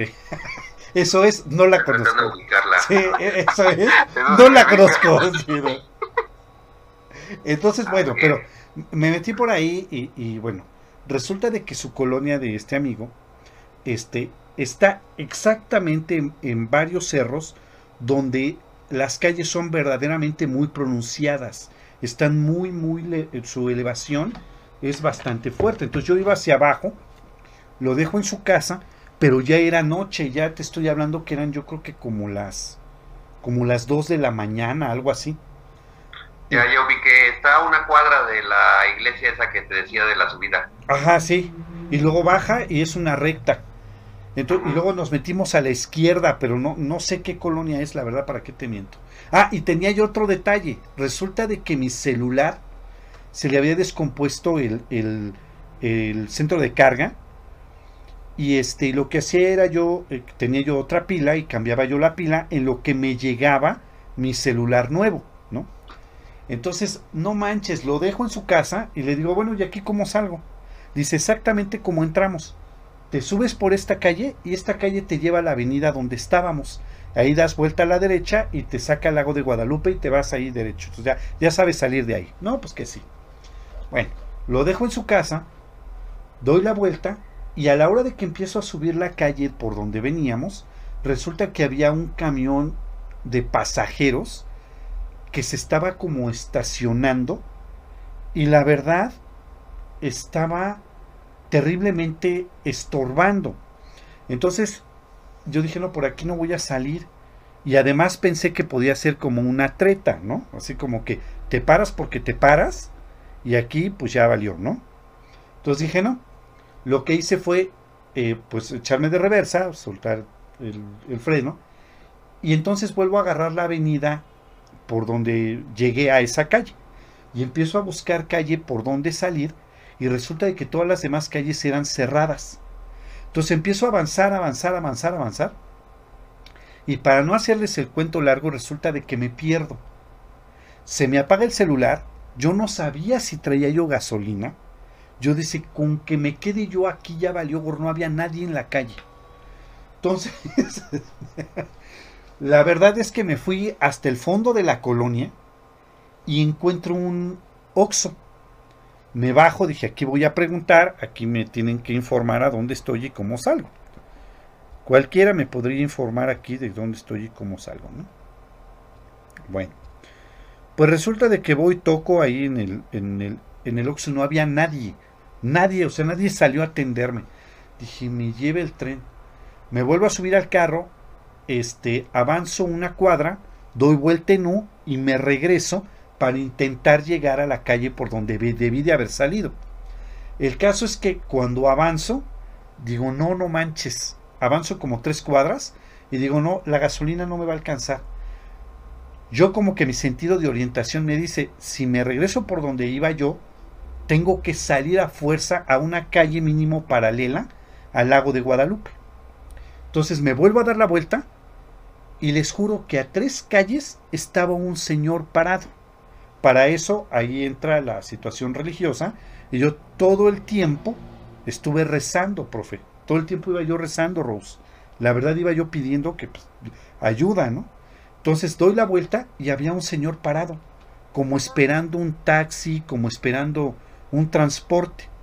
Entonces me orillo y le digo, señor, disculpe, muy buenas noches, ¿cómo salgo de aquí al lago de Guadalupe o a Periférico? Ah, pues mira, te vas así, das la vuelta, este, ahí a topar con pared y luego en la primera calle te das a la izquierda. Está muy oscura la calle, pero tú te, te vas por ahí. Y esa te va a sacar a una avenida, me dijo el nombre, se me olvidó. Das vuelta a la derecha y esa derechito te va a sacar al periférico. Ah, perfecto. Avanzo el coche y cuando doy la vuelta para irme por donde el señor me indicó, volteo y el señor ya no está.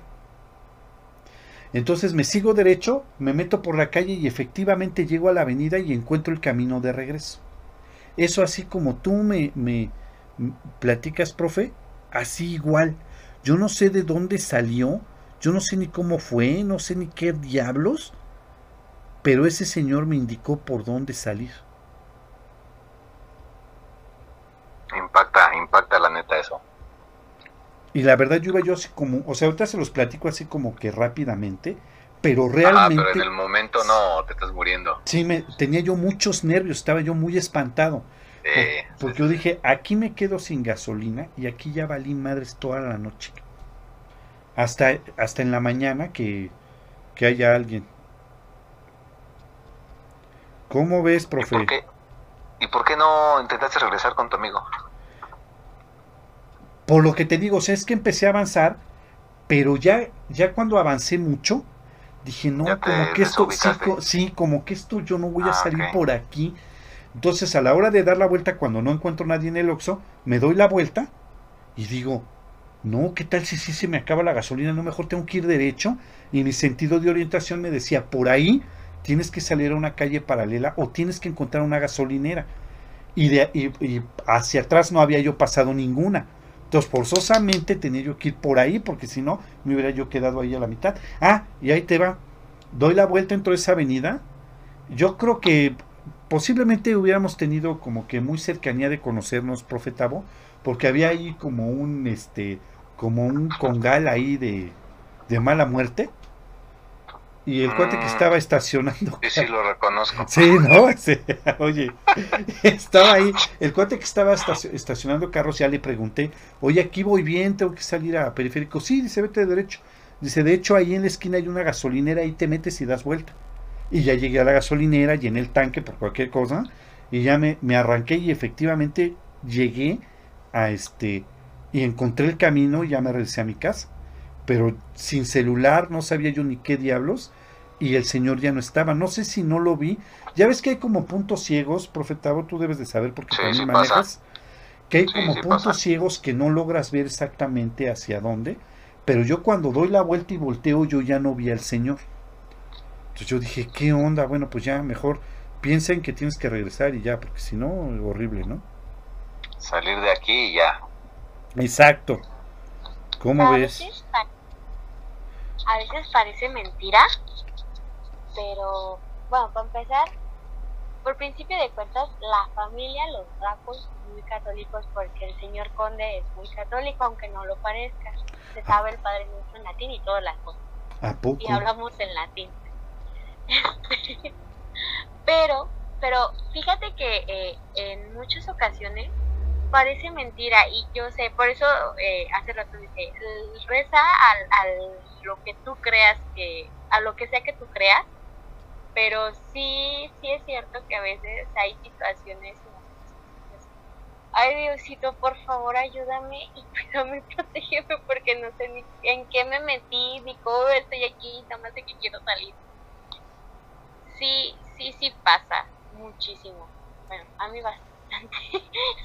pero, pero, Dios, no, no me puedo imaginar tu angustia. No, cállate que la verdad sí estaba yo muy, muy mal, ¿eh? O sea, estaba yo muy, muy tenso. Sí, la verdad sí fue, fueron momentos en los que sí estaba yo de una manera muy mal. No sé si a lo mejor también eso hizo que yo como que imaginara algo.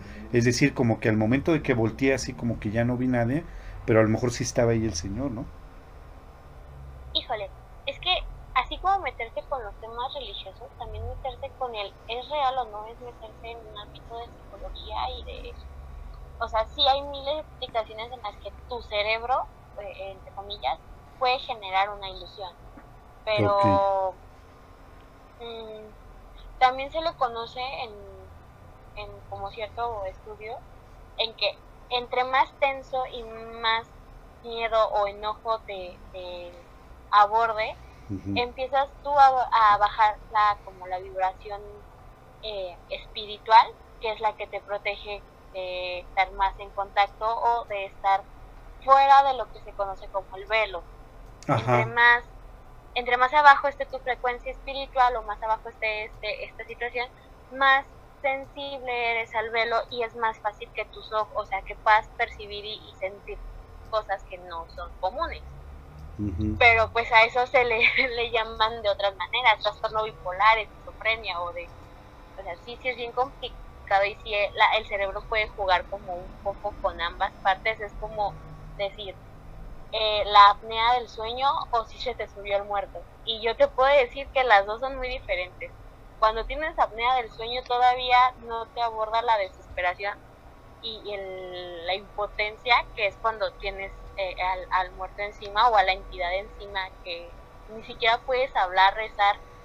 No sé eh, si alguien aquí le, le haya pasado, pero eh, a mí en varias ocasiones he tenido como episodios en que se siente esta entidad oprimiéndome en las noches o, cuando estoy descansando y quieres rezar incluso este, empiezo yo con el Padre Nuestro con la oración que, que, que yo le tenga más fe y se me olvida y tengo que volver a empezar y se me vuelve a olvidar y es desesperante. Y hay situaciones así como, oh. Sí, como raras, ¿no? Muy bien, chamaco. Dime, dime, Rodo. Sí, sí. No, no, soy yo. No, Rodo anda ocupado. Aquí ando, aquí ando. Ah, ya regresó. No, aquí está, nos está escuchando, nada más te... No, que salió a ver la avenida, quiera corroborar la avenida si hiciera Quería ir a ver, a ver si es cierto, en el Oxxo. Y ya regresó y regresó con dos caguamas. Exacto. No, que la... En el viaje. Ay, invita, dice la... Oigan, pues fíjense que este vamos a mandar rápidamente saludos y vamos a leer una última ya este situación que nos mandaron. Este, saludos a Adriana Villagrana que nos está escuchando, ya es muy común que nos nos escuche, tanto en Acamp como Escalofrío. Muchísimas gracias, Adriana. Un saludo para ti. También a Olivares Rodríguez Absolut, que nos está también escuchando. A Josecito Yocut. A este Eduardo Flores. A Marisol González. Antonio Ponce. Daniel Balcacer. Daniel Balcacer. Isaac Foster. Eh, por acá a Elo Vargas. A Indra Rodríguez. A Zoe López y por aquí tenía yo uno que era Eric García. Saludos a todos, buen programa, me están haciendo sudar de las manos, dice él. Este, también por acá, este, Eduardo Flores Nos indica también saludos para todos. Efectivamente hay entidades que no sabemos por qué ni cuándo, pero es muy común que aparezcan y a lo mejor están rodeándonos todo el tiempo, dice el joven Eduardo Flores. Eh, también por acá abajo tenía yo más saludos a Rosario Zúñiga, a María del Carmen Brito, eh, por aquí tengo a Fati Palacios y tengo por aquí un comentario, lo había visto, que es, eh, ah, sí, como no, Pau Mérida, fíjense lo que nos escribe ella, también es un comentario largo de una experiencia que ella tuvo. Dice, una vez en mi trabajo tenía que subir a un tanque para verificar la presión con la que estaba trabajando. Subí dos escalones y un trabajador me tomó de la mano y me dijo, Inge, no. Lo sentí y lo vi con una bata azul, pero todos siempre traían bata blanca.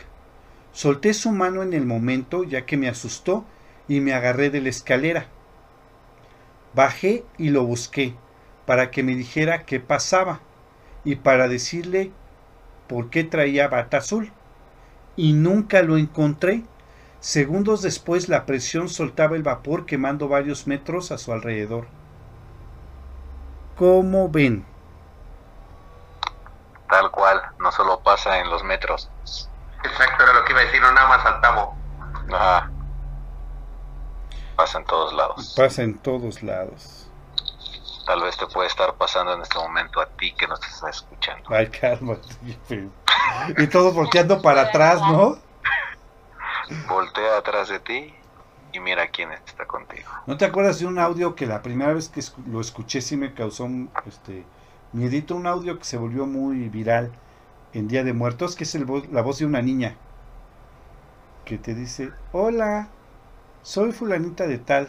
Y en ese momento cambiaba su voz a una voz bien tétrica que decía, y estoy atrás de ti. Ay, ¿a poco? Sí, déjenlo, busco a ver si lo encuentro y luego se los mando. Pero sí existía ese audio. Y dije, no, no manches, es que algo así pasa y olvídate, no sabes para dónde salgo. Muy bien. Muy bien, chamacos, ¿cómo ven? Pues muy bien. También ahí en, creo que en YouTube también nos mandaron una historia. Una historia, sí lo que estoy checando aquí. Este, ni más ni menos que, bueno, vamos a mandar saludos. Em, a Tony Deus. Yo, dice, ya tenía rato sin comentarles nada, ya que es contar historias de terror pues déjenme contar algo que me ocurrió de niño, junto a mis primas, y ya les pregunté varias veces y no parecen recordarlo. En una ocasión jugando todos en el patio de la casa, cuando teníamos como siete años, estábamos jugando con una de esas tinas de plástico para el agua, de esas chicas que encuentras en cualquier tianguis. Total, la golpeábamos con un palo para que saliera volando al aire y caía, no, sí, volando al aire, caía, la golpeaba otro, pero en una de esas recuerdo perfectamente cómo la tina cuando alguien la golpeó no cayó al suelo. Recuerdo perfectamente cómo se quedó suspendida en el aire unos segundos totalmente inmóvil. Y todos dijimos en ese momento, no se está moviendo. Eh, se quedó en el aire como si estuviera detenida de algo. Y tras un rato cayó al suelo. Yo recuerdo eso perfectamente, pero mis primas que vieron eso, al parecer ya no lo recuerdan o realmente no les interesa ya. Dice Tony Deus.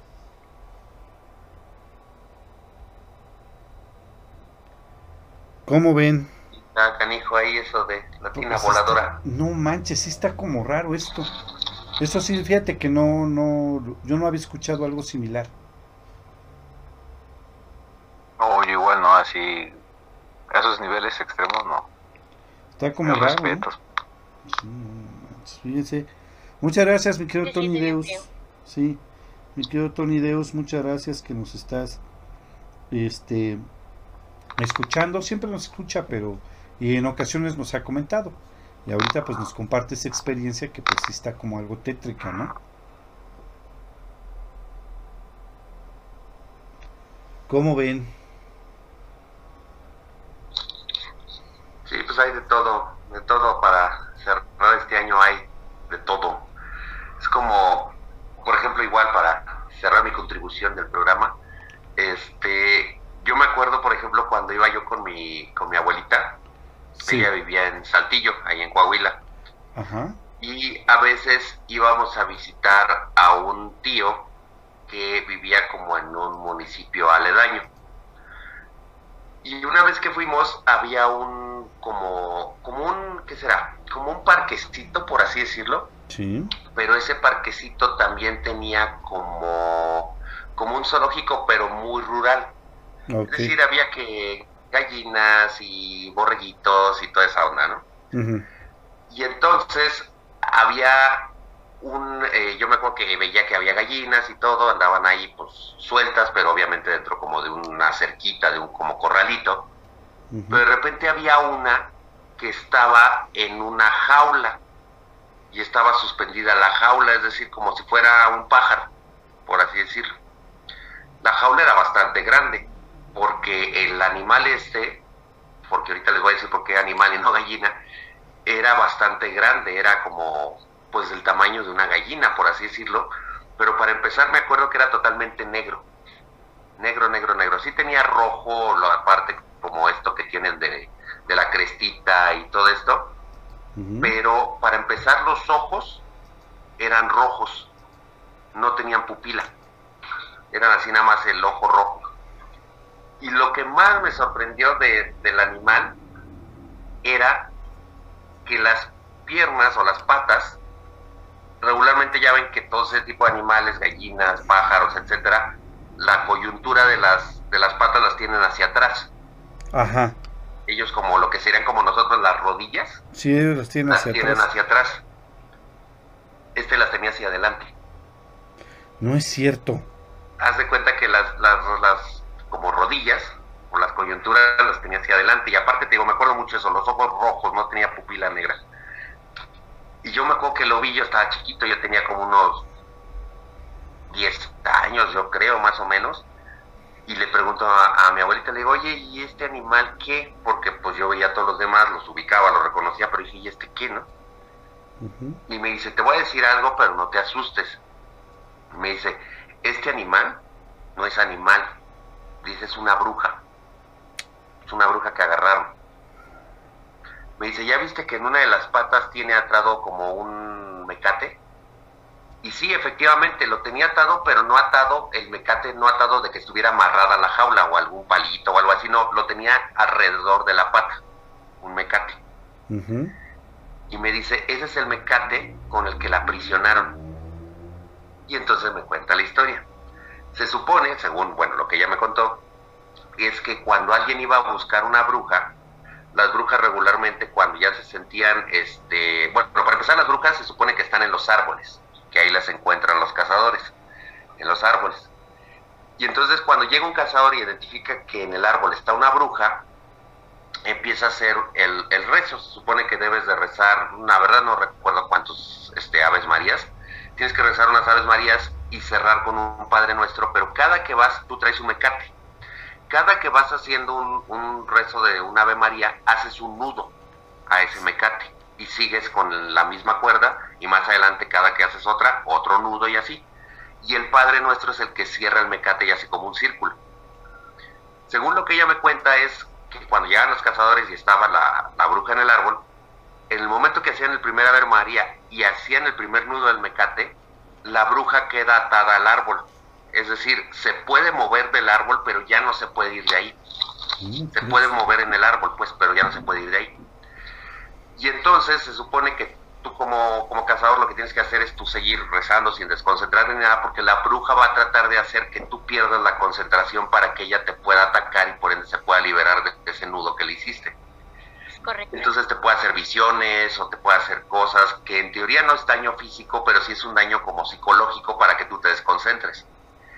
Pero si logras hacer eso, dice que cuando cierras el, el, el mecate con el Padre Nuestro, la bruja cae. y cae hecha ya precisamente ese animal raro. Y entonces tú lo que tienes que hacer es precisamente amarrarle ese mecate en la pata y entonces la bruja ya no se libera. Porque al momento que se rompa el mecate, la bruja va a volver a agarrar su poder y pues en teoría va a ir sobre ti. Y entonces me decía que esa era una bruja que tenían ahí y que por eso la tenían en la jaula. No tanto porque la bruja se saliera, sino para que nadie agarrara y rompiera el mecate. ¿Cómo crees? Sí.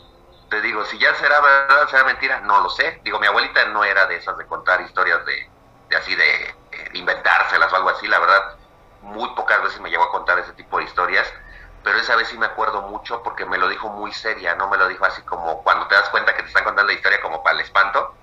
No, ahí sí ella me lo dijo muy seria y me dijo, mira, así, así, no, no te asustes, etcétera, no te va a hacer nada, por algo está ahí y tanta, ¿no?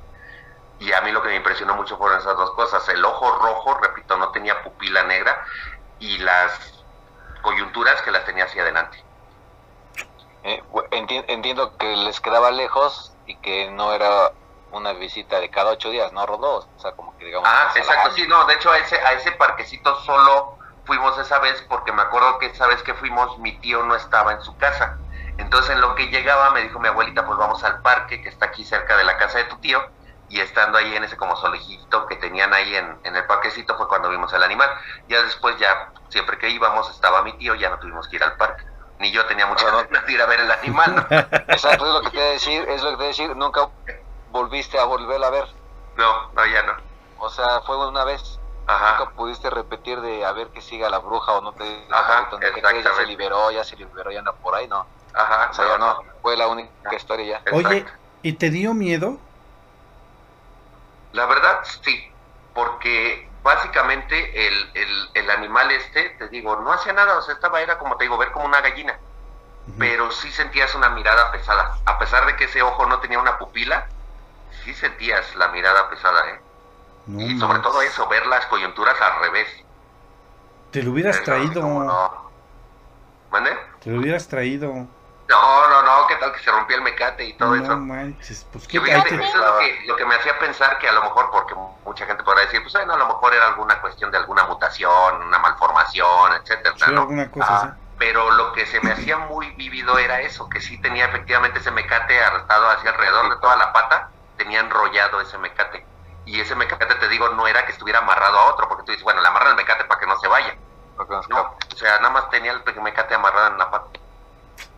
Para tenerlo controlado. No manches tu No vida de azul. No, sí está cañón. Está, está rudo esto, ¿eh? Pues, pues fíjate que, que sí es verdad. sí, eso sí es. Y creo que es de las únicas cosas que a mí realmente sí me dan miedo enfrentar, güey. Porque son seres excesivamente mañosos y odiosos.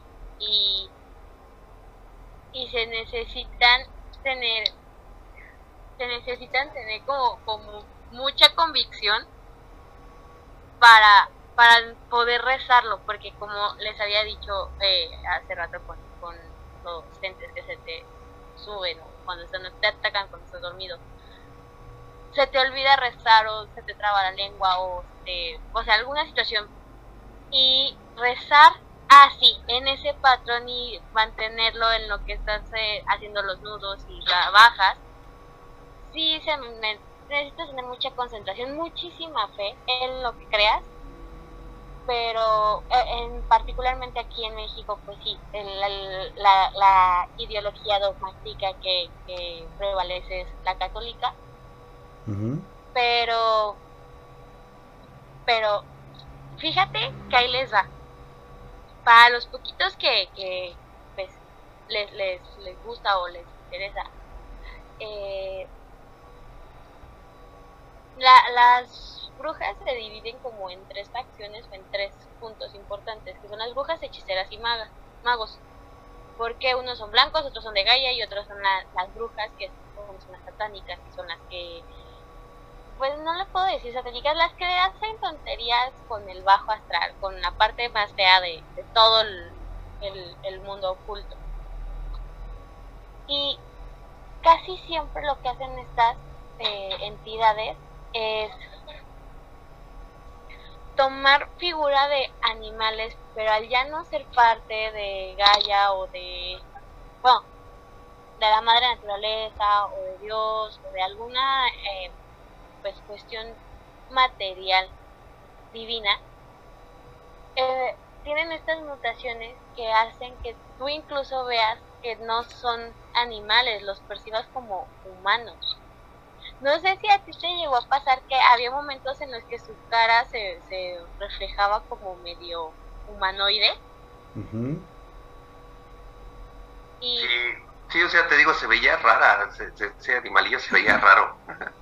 sí, entonces sí, sí, sí sucede.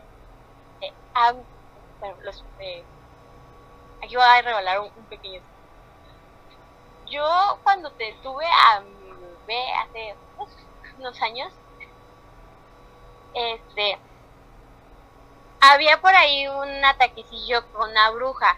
Y esto es verdad, total y completamente verdad. Cuando yo lo tenía dormido en la cama, porque pues, estaba en ese momento en, mi cama, ya que la cama me quedaba un poco lejos y me daba hueva llevarlo para allá, lo tenía ahí. estaba discutiendo con una persona así muy, muy fuerte, muy acalorado, que es lo que les decía, estas, eh, las, las brujas suelen como jugar con tu mente y provocar situaciones en las cuales tú ya no te das cuenta que no eres tú el que estás haciendo esto. Entonces, estaba así discutiendo muy fuerte con, con esta persona y de repente veo así clarito como al bebé se empieza a levantar, pero estoy hablando de un bebé de un mes de nacido. No se podía, o sea, la columna no estaba bien fija para, para levantarse y sentarse y irse caminando. Se levanta, se, endereza y empiezan como a jalarlo de un bracito sin que se vea una mano o un algo que lo esté jalando. En eso, pues ya como, o sea, veo eso, yo lo, lo abrazo me lo pego y empieza a llorar. Pero cuando empieza a llorar, hay un momento en el que deja de ser, eh, eh, pues sí, o sea, yo sí entiendo que no fuera pañal o que no fuera que tuviera hambre o algo, algo que necesitara, deja de ser esta como este llanto de necesidad para volverse un berrinche y de repente privarse. Y ahí fue donde a mí se me bajó el azúcar, porque se priva, deja de respirar, yo quiero salirme de la casa para pues llevarlo y, a que lo atiendan, a que me ayuden. En eso ya me bajo, eh, era, una casa de dos pisos, me bajo por las escaleras, corro, envuelvo, o agarro nada más una cobija, la pañalera, así como lo más esencial para, para, pues para salir.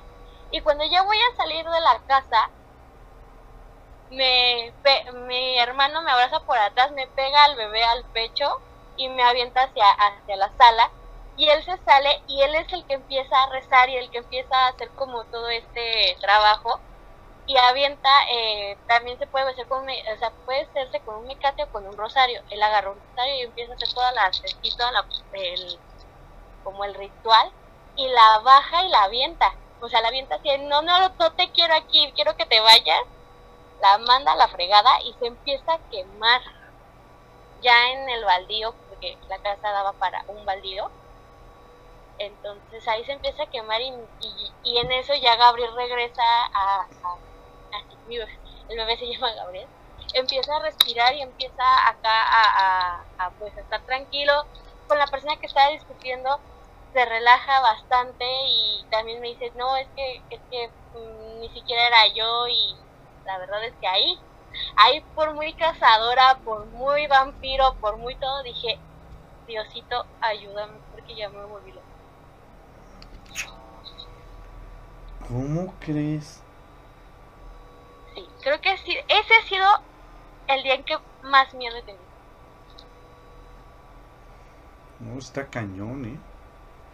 Es que hay tantas cosas que realmente ni sabemos, ni conocemos, ya ahora sí que hablando ya más honestamente y en serio, hay muchas cosas que ni siquiera sabemos ni conocemos bien, ni, ni, ni qué onda, ¿no? Está, está raro. Muy bien, chamacos, pues este nada más nos resta a todos nosotros decirles a todos ustedes que muchas gracias por escucharnos, por seguirnos y les voy a este a comentar a toda la gente que nos está escuchando que dentro de ocho días tenemos eh, programa de Arkham con eh, un tema que nos habían ya estado pidiendo dos tres veces por ahí y por fin ya lo eh, agendamos para tenerlo dentro de ocho días. Vamos a hablar acerca de los vampiros reales Va a estar con nosotros Darius y por supuesto Rose, ¿o no? Sí, a menos de que me suceda algo en el trayecto pero estoy segura de que no, ahí voy a estar. Perfecto, para que nos platiquen un poquito acerca de este tipo de temas, de los vampiros que son reales, ¿no? A ver, ¿qué nos tienen preparado este Darius y Rose? Y muchas cosas. Muchas. y de mañana en 8 tenemos el último programa de, de, de Uriradio, que es Arkham Spoilers. Este, y después de ese programa nos vamos de vacaciones para regresar en enero con más eh, programas y más situaciones. Ya les daré el calendario ese día, que es día sábado 10 de diciembre.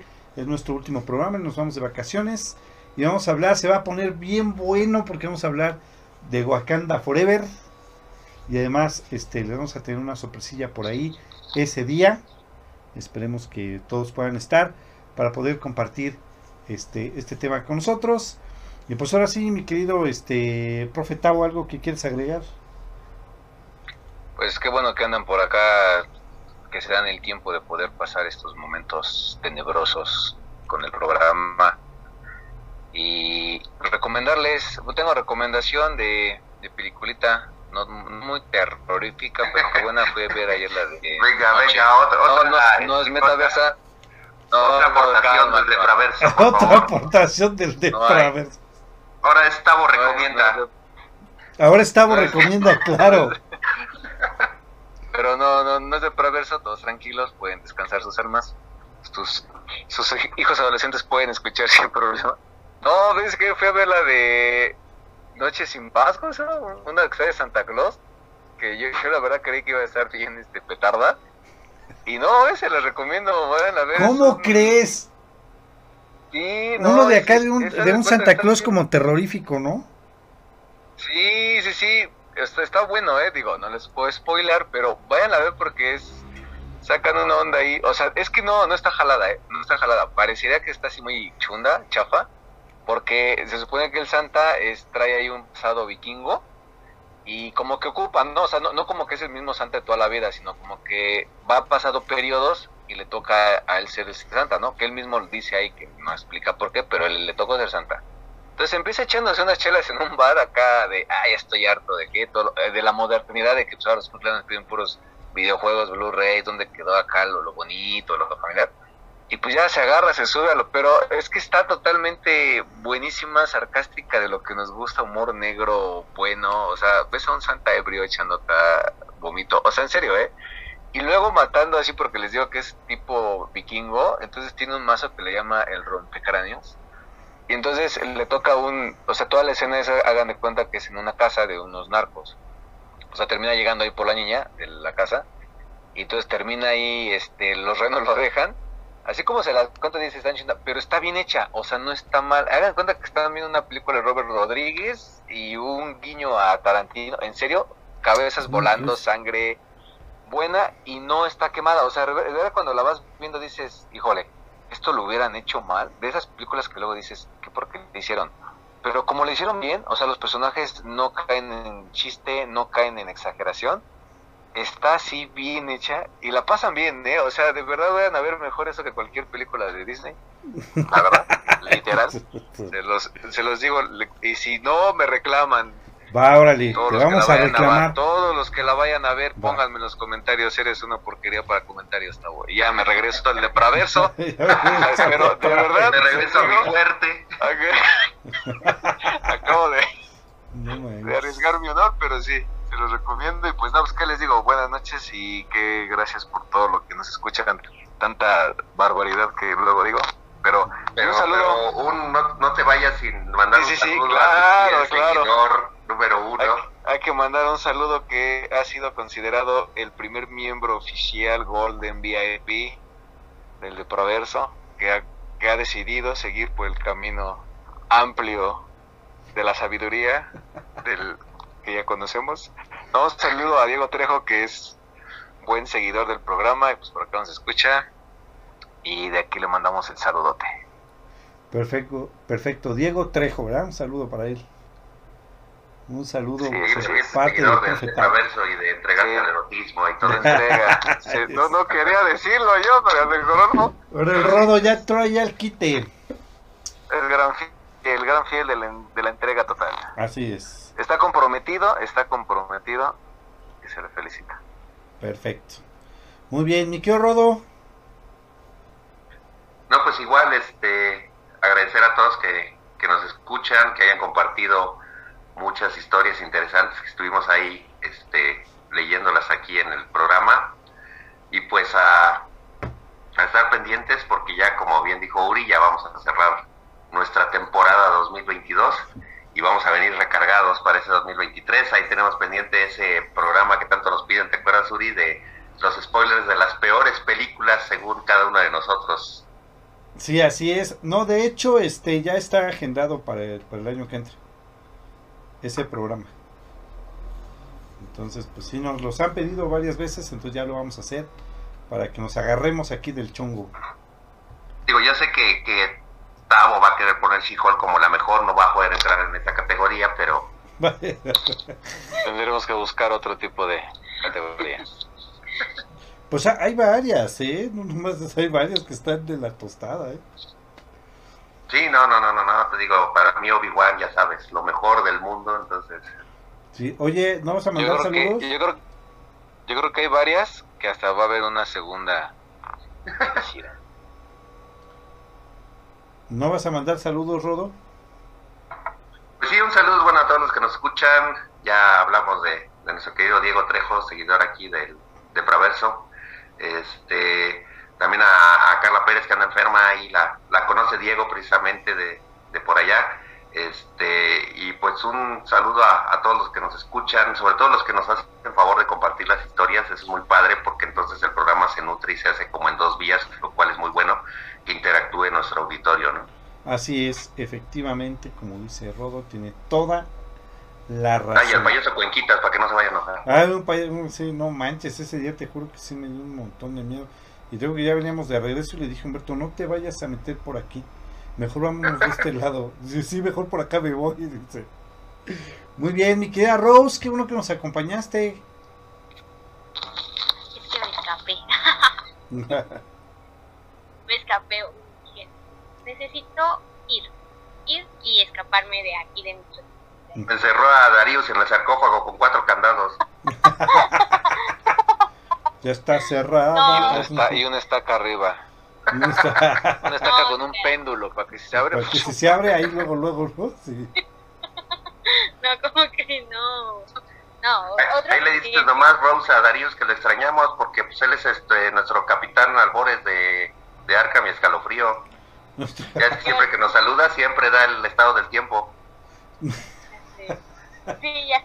Te voy a decir, ¿qué pasa? ¿Qué pasa? ¿Qué hubo? Nos quedamos sin el estado del tiempo, sin el clima de hoy. Sin el clima, no sabemos ni qué va a pasar.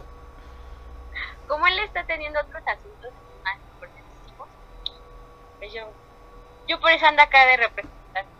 Yo sí me pude escapar, él no, él sí tiene que cumplir. Él tiene que cumplir, claro.